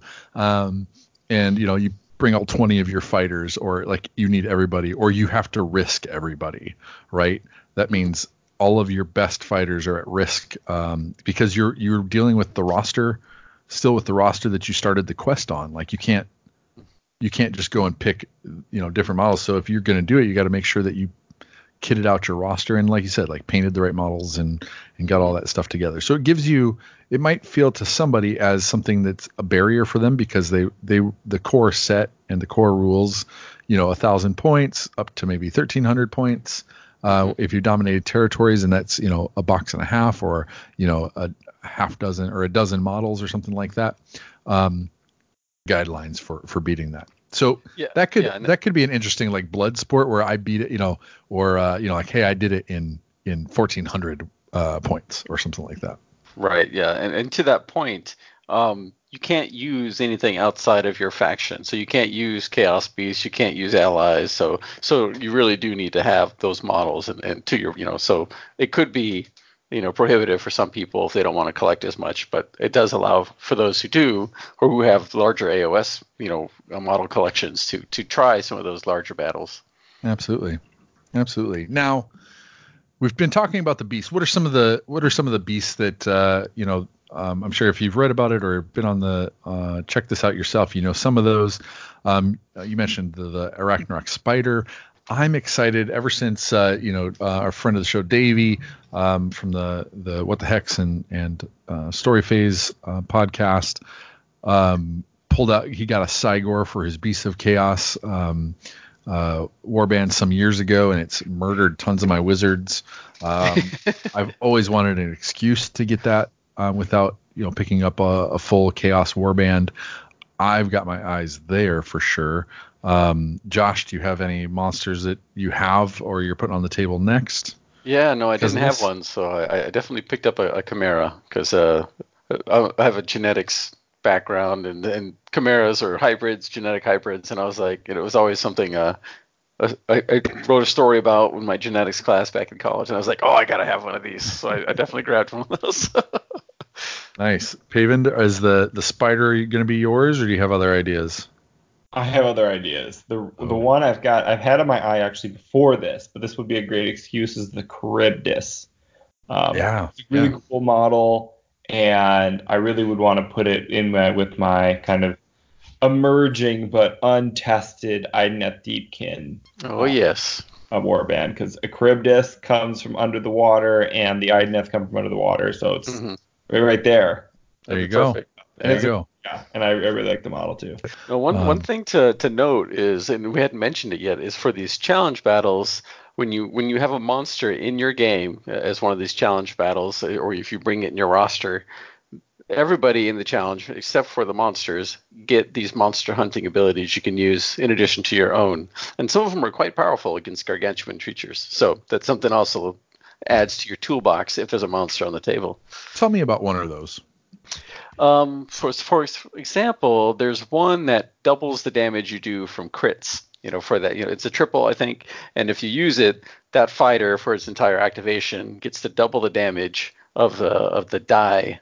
You know, so if it's a, you know, the ability is a, you have three threes, you get to double that to a six, and you add that to your crit damage against that creature for that that activation period. So Yeah, there's one about you know um, throwing ropes and tying it down and, and limiting movement, etc. And there's just yeah, really cool thematic um, abilities, and I think that's a great touch for sure. And I think I think it definitely helps. You know, if people are worried about, oh, this guy's bringing a monster, how am I going to handle it? I think that's a nice way to say, hey, we got these monster hunting abilities you can use to fight that monster. Don't worry. So you're about it. saying not just during the challenge, um, the challenges, but anytime a monster's on the table, you add those abilities to your warband to to combat it. correct. That's really cool. That is really cool. Um, man, you get a third set of abilities when a monster is on the table. Like, talk about a reward system for somebody else bringing a monster. Uh, that's pretty cool. That's pretty cool. So, why don't we uh, go ahead and take a break? Thanks again for subscribing to Dogs of Warcry. We hope that our love for the Age of Sigmar setting comes through in all of our podcasts that you listen to. Whether it's the Mortal Realms story phase, our Underworlds podcast, What the Hex, or this little gem. If so, consider dropping a tip over at themortalrealms.com forward slash Patreon. Thanks.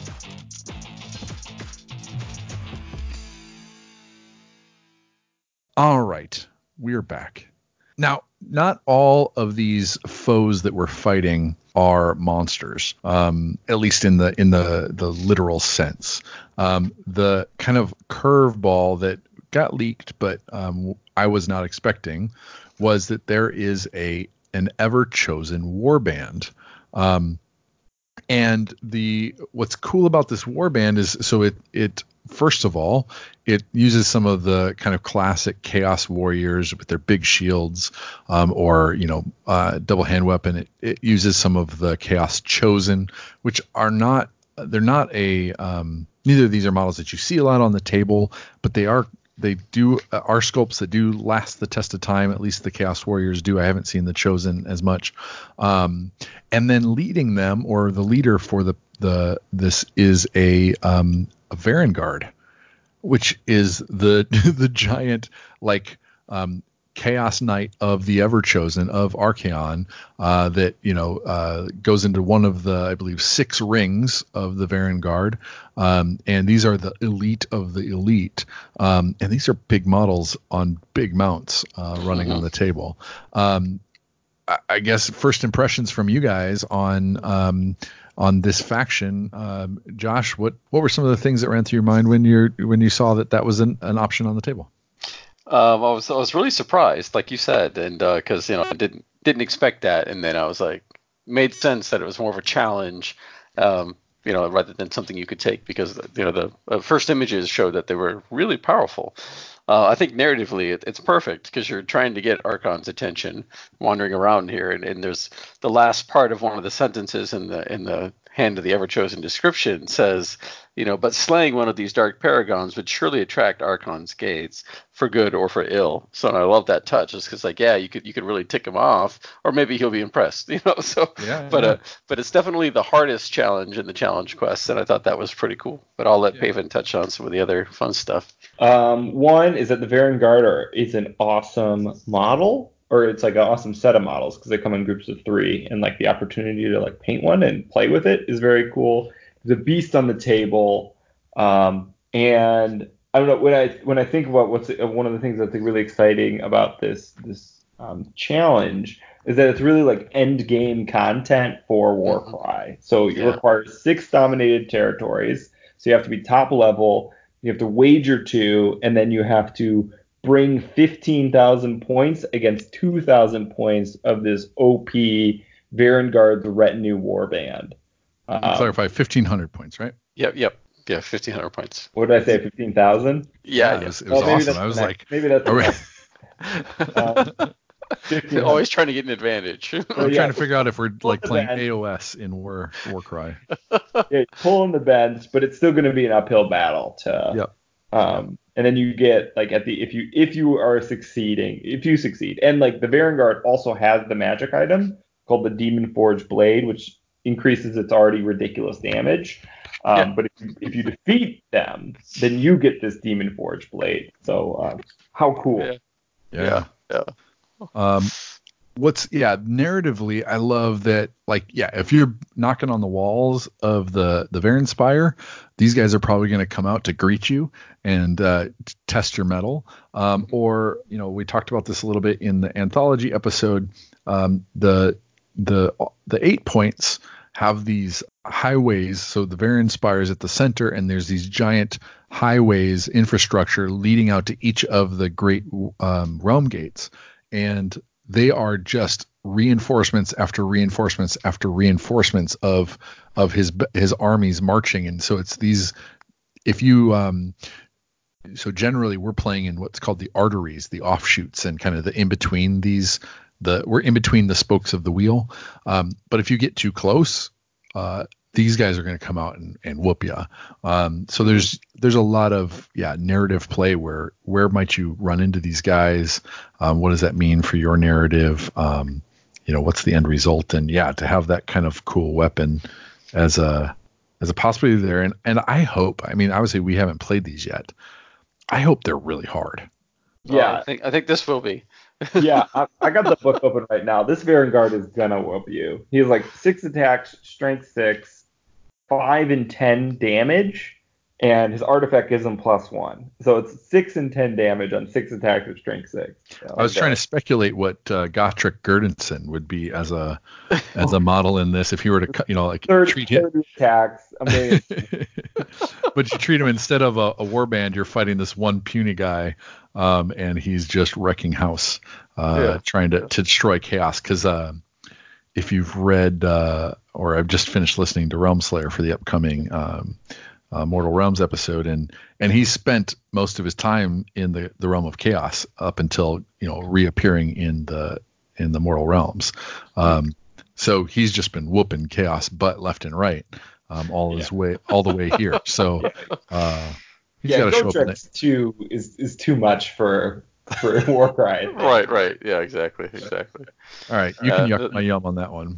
Yeah, one, Oh. one of the I really like that the, the the the visual image I get is you know one of these war bands we're playing walks up to the Varanspire and makes a rude gesture to the you know Varangard on the wall. Then and I was like, oh, here they come. now we got, Yep, yep. we that would started be a- this fight. That'd be a Now great way to just kind of taunt and earn a little extra glory, you know, or earn some, you know, if you go to the wall, taunt and, and get a fight and then win it, you know, Right, get you an audience, I'm sure.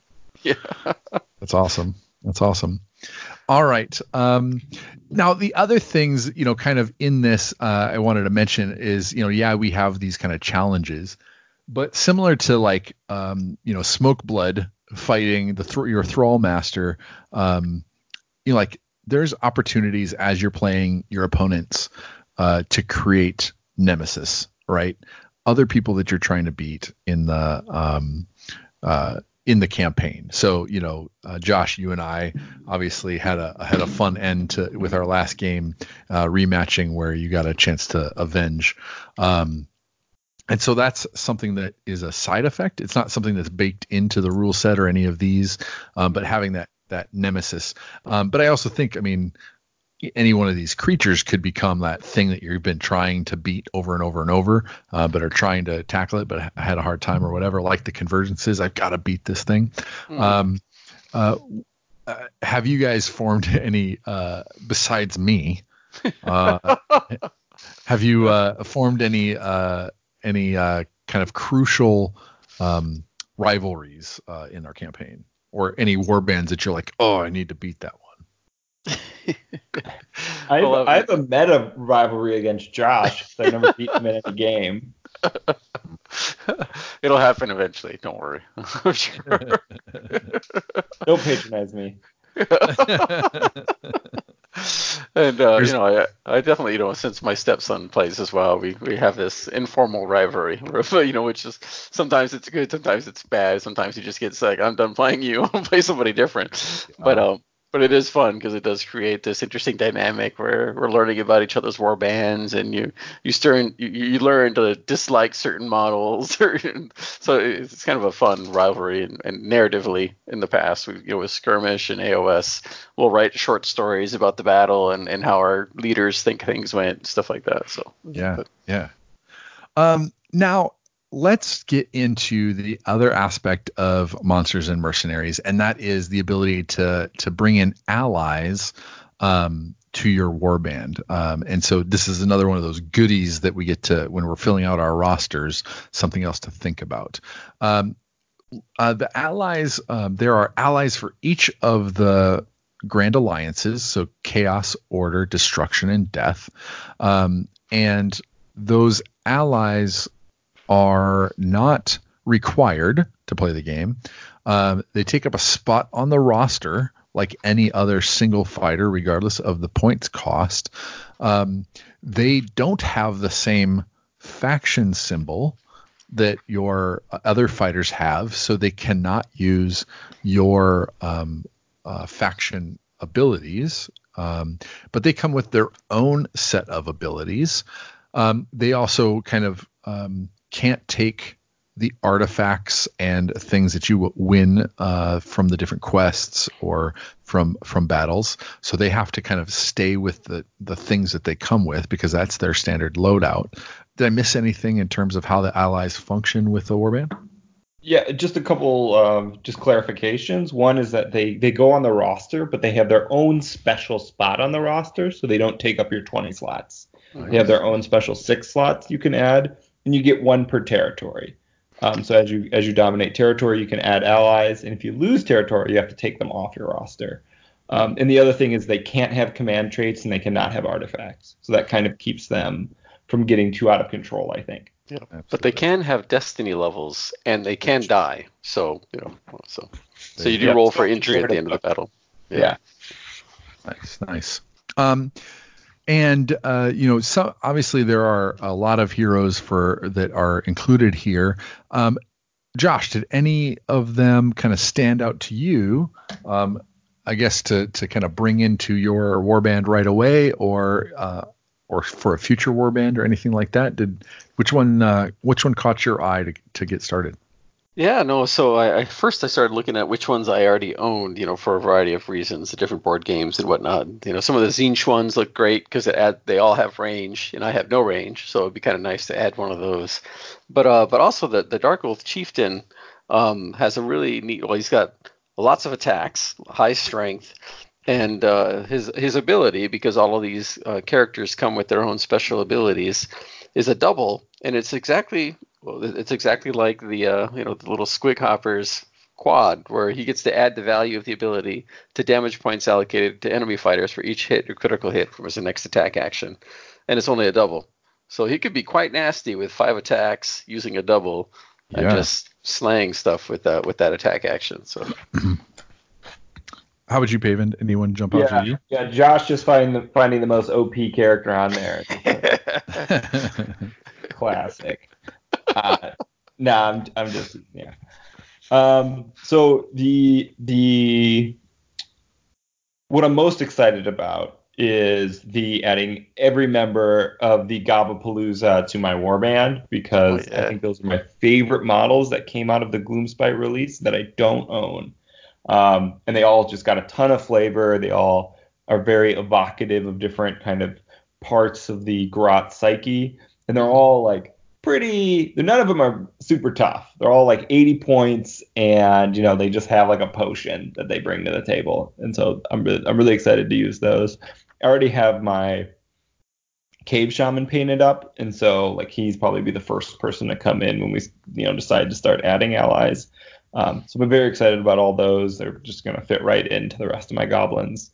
Um, I think my runner-up for allies is being is adding the god-specific heroes to the different Warcry warbands because I think that's a really good idea, to, good way to tell a story of like, um, like where your warband is on the path to glory, uh, Mhm. so-called. Like, oh, are they leaning one way? Are they starting to get influenced by Khorne? Are they getting more like bloodthirsty and martial? Or are they starting to like, you know, dabble in the arcane arts and they have like, you know, a, a Tzeentch sorcerer around? I think that's all very, very cool and, and, and narrative and thematic. Mhm. Yeah. That's awesome. Because you know the untamed beasts are very you know furs and skulls. There's definitely some appeal from the the dark oath stuff, Mhm. and they like you said they do have some really cool abilities. Um, but I I find myself leading a little bit towards the slaughter priests um, as a more like religious aspect uh, from the from the Khorne roster, and they have um, uh, a couple abilities that are cool from the uh, from the books and from some of the the AOS play, and that's Bloodbind and Blood Boil. Um, it has some range, 14 inches, um, and and uh, you're again moving them kind of uh, towards you a number of inches for Bloodbind, and then for Blood Boil, um, you grab uh, pick a fighter within 14 inches and roll a number of dice equal to the value of the ability. So it could be five dice, six dice, and for each four up, allocate D3 damage. Um, Ow. so you just have the ability to reach out 14 inches and just turn somebody to soup. Um, uh, and uh, he's coming with, he's not tough. He's only a tough forward like the rest of my warband. Uh, 32 wounds. Um, and one of them has, uh, you know, uh, just a, you know, an axe with, you know, whatever, and the other one has a flail as well. So there's a little bit of flavor there, but I felt like they're very much kind of like on the path. Otherwise, look and feel the exalted Deathbringer has, you know, big horns coming off his head and feels very like he's a, a heart eater that just kind of took got his like his last heart was a doozy um, and he turned to like full chaos beast um, but the, i mean the brace shaman seems really cool too i mean not because it's, there's anything special there but just like He's it feels like they'd hang out with a, a, a beast shaman Right. Right. Yeah. um, anything else that popped out to you that you were unex- that was unexpected to you? Um, for instance, we have Stormcast Eternals Warrior Chamber, um, which we don't have a Warrior Chamber warband yet. Um, d- are they able to ally? They are able to ally with the Vanguard because they're in the same column, um, etc. Um, were there any that were out of faction um, there that you weren't expecting to see? Like, yeah, I'll just leave it there because I could I could go on with another one. But were there any that you weren't expecting to see in here? Um, I don't think so. I mean, I thought I thought they came up with a wide variety of choices, which I thought was really nice. You know, for each, you know, they didn't limit it, you know, like Stormcast, uh, Stormcast only, which I thought would have been a mistake. I think having it, you know, by alliance is a great way to add variety and allow people to, you know, for example, uh, Legions of Nagash are all very slow, but now they can take a uh, uh, an ally that's Nighthaunt and is super fast. You know, so I think it allows some of the factions to mitigate some of their weaknesses by taking a, an ally or a mercenary to help them shore up some of those weaknesses and, and help them fight a little bit better against certain armies or in certain cir- circumstances. So I think that's really nice that, that they have a wide variety of models to allow a lot of flexibility and flavor, like Paven was saying, to tell a story for each of Yeah. these war bands now. And I wanted to add, like, and I haven't used any allies yet, so this may be a little bit talking out of my butt, but the like it feels like it fits in really well with kind of your warband. And what I was, I guess, I was a little nervous that these were just going to be like really powerful fighters that just kind of replaced your leader. Mm-hmm. and just like up the power level of the game. But just adding them kind of as mercenaries that just come in and they're just on. They're really not core pieces of your war band. They are like external actors that happen to like join up with you like a mercenary. And they add like their own kind of their thing on the side. Maybe they cast a spell or two but they are like outside of the core thrust of your warband and they kind of just add that extra flavor. Um, i think feels really good and really cool. And it's mm like a great opportunity to add more miniatures and more hobby projects to your, to your plate. Yeah. And I think Yeah. I think they balance it nicely because you you know the abilities you can say oh I can I can use either my abilities or their abilities but you don't get both. So you still have to make some really strategic decisions on okay which one is more important? Do I want to teleport my guy or do I want to use his special ability to get over there? So I think they balanced it well in that aspect. And I think there's a real trade-off for these cool abilities where they're gonna they're gonna take up quite a bit of your your space uh, if you field them on a on the battlefield. Whereas you know I'm leaning towards adding more bodies, um, having uh, you know that hero that kind of that ally comes in better do some work. yeah like, yeah to justify it. We've talked through the quests, we've talked through a lot of these artifacts, either the lesser artifacts, greater artifacts, the legendary stuff from the um, fated quests. Um, we've got multiple types of quests. We've got monsters that we can fight and and kind of nuances to how and when we can fight them. So it doesn't feel like cheap or anytime we want. Like you really feel like you have to earn first the right to step up to it and then second you might not get it in your first go. Um, and so there's some like sense of like do i risk it? Uh, it does feel like from the outset that there's some like these aren't just givens that you get to just go and have. Um, and and with the addition of monsters and mercenaries what i like about it being released so quickly is the promise that it has for more either a roadmap or giving us as um, players event organizers content creators etc an opportunity to think about what could come next. And if it if games workshop doesn't do it i've got enough pieces where maybe i could create something. Um, and we've seen that we talked about that last time where members of the community are springing up all the time and adding their own spin on things. Paven we've been talking through all these cool things. What are you most excited to apply and and kind of get get playing with next of all these things? So the things that I am that are really getting me going the most right now as we talk is I really um, really want to start playing some monster challenges, uh, finding a way to get those monsters into my games. I don't know exactly what what the path forward is as far as like hobby to get make that happen. I do have a giant that I can run as a chaos giant, um, and maybe that will be a good way to start. Or you like I don't know if we I start buying buying a bunch of monsters. That's that's really exciting to me. The next thing is I'm really kicking around putting together a full Varangard warband and g- getting like the necessary painted miniatures to like feel that challenge. That seems like very a very satisfying and very like contained hobby project. So it's probably going to be like 10 miniatures. well and you put out the idea that you know could could the three of us split a box and each get our own Varangard let Yeah. me ask you Yeah, yeah, yeah. if you had the choice, Paven, of uh, putting together a Varangard, they give you some different options in there for kind of how they get modeled and kind of what maybe a little bit hint of which god they serve. Where would you go first if you were to build uh, one of these um, ever chosen factions? Would you lean into one of the the chaos god themes? Oof, great question, Eric. I don't know. I don't know. I haven't thought far enough ahead to like actually have like a hobby vision for them. I mean, I really dig the black and gold classic scheme of like the chaos undivided. And I Mhm. think like once you're a Varangard, I don't know, actually maybe I don't know the narrative as well, but you've kind of left behind the the path of the gods and you kind of put yourself above the gods in that you follow um Archaon the Ever Chosen.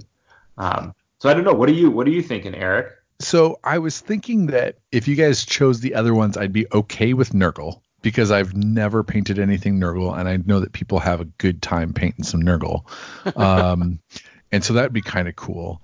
But I think the one that I'm excited for the most is the one that has kind of like the the dinosaur raptor face, and I I see that as being more of a Khorne style.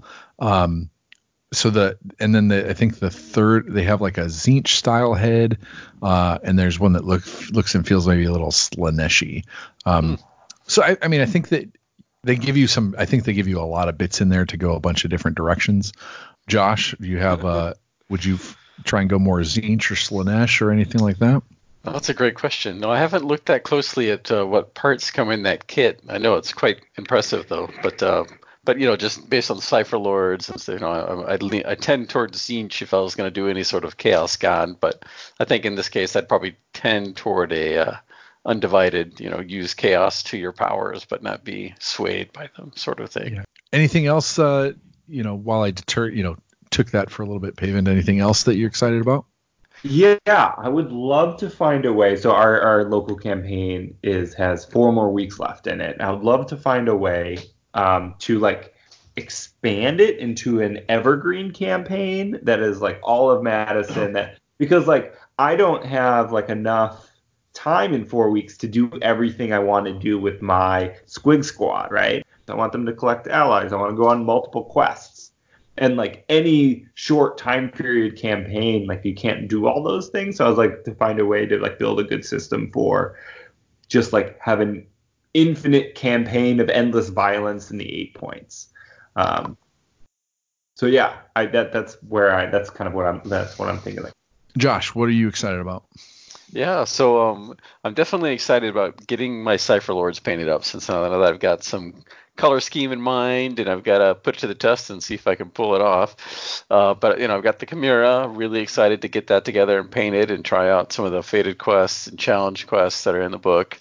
And um, you know, you know, since I have some of the allies, giving them a shot as well. But um, I'm really enjoying the campaign, and you know, we've had discussions and ideas, and I'm looking forward to uh, trying out some of the new stuff in the book after the campaign, and then seeing what you come up with for the next set.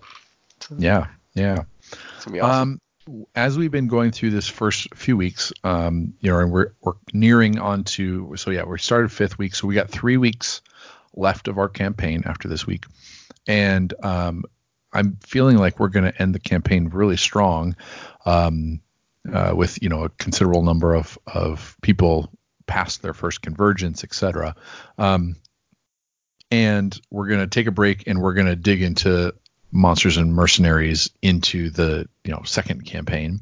Um, still need to figure out how to you know as you were saying, Paven, uh, the concern of you know making sure that people who are coming in with a fresh warband uh, feel like they've got you know uh, get fun games and they're not fighting a monster necessarily first game.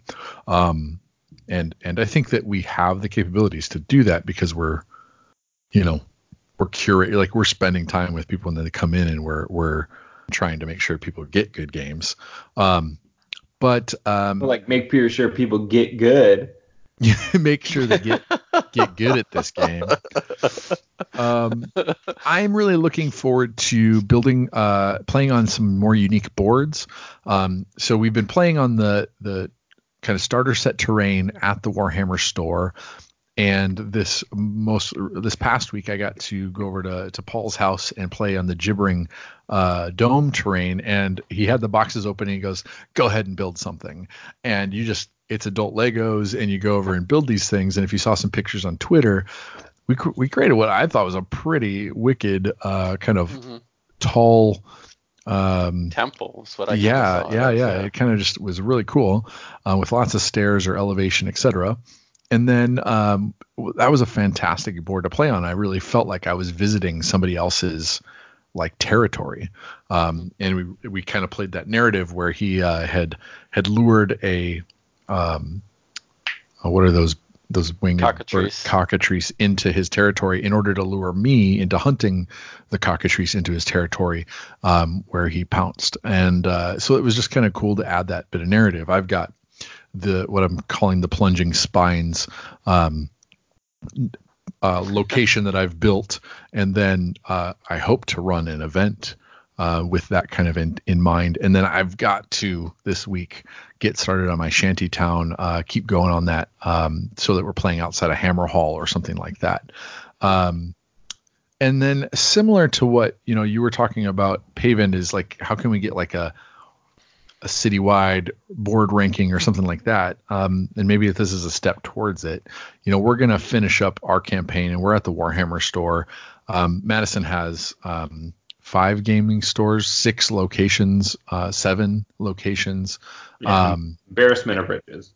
yeah, yeah, and and so just a ton of options, and I don't think Warcry is being played at all of them, um, but and or even Age of Sigmar being played at all of them, but there's a few places where it's being played, and you know there's there is a, a um, it makes sense that each of the stores is a bit competitive in wanting to kind of get people shopping there, playing there, and you know playing there so that they spend their money there, etc. And we're big supporters, uh, the whole Mortal Realms crew, us here of of paying where you play.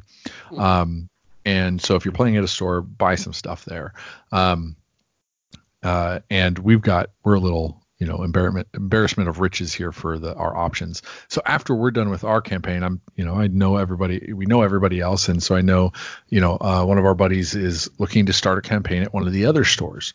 Well, I'm working with you know our Warhammer store to, to kind of set up and get started for another campaign, and now it's important, and it's important to me that you know that there is that, that there is a campaign running somewhere, um, and I can can help with it.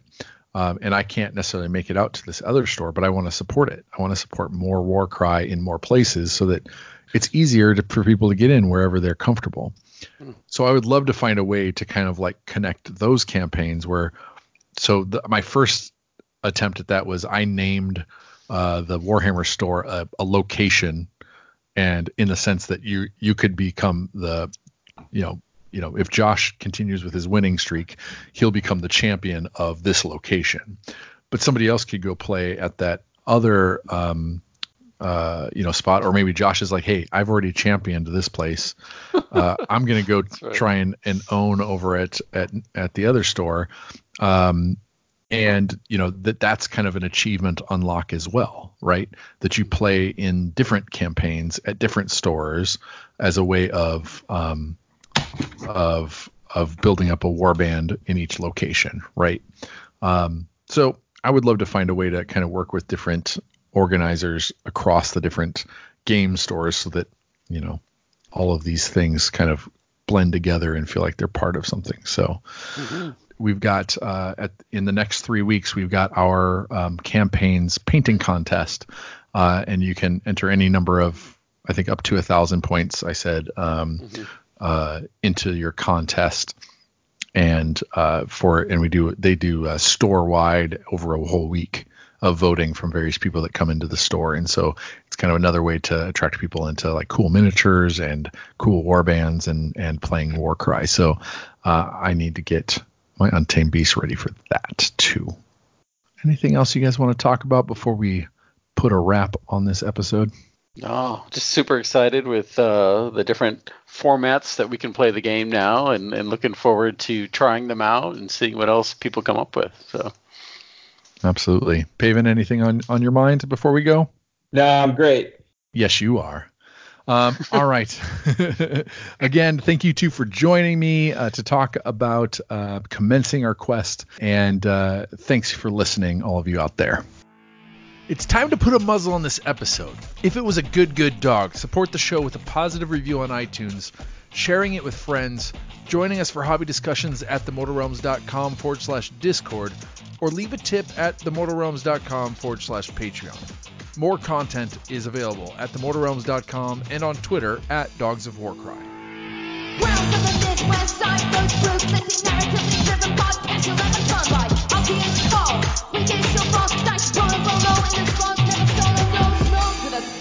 To the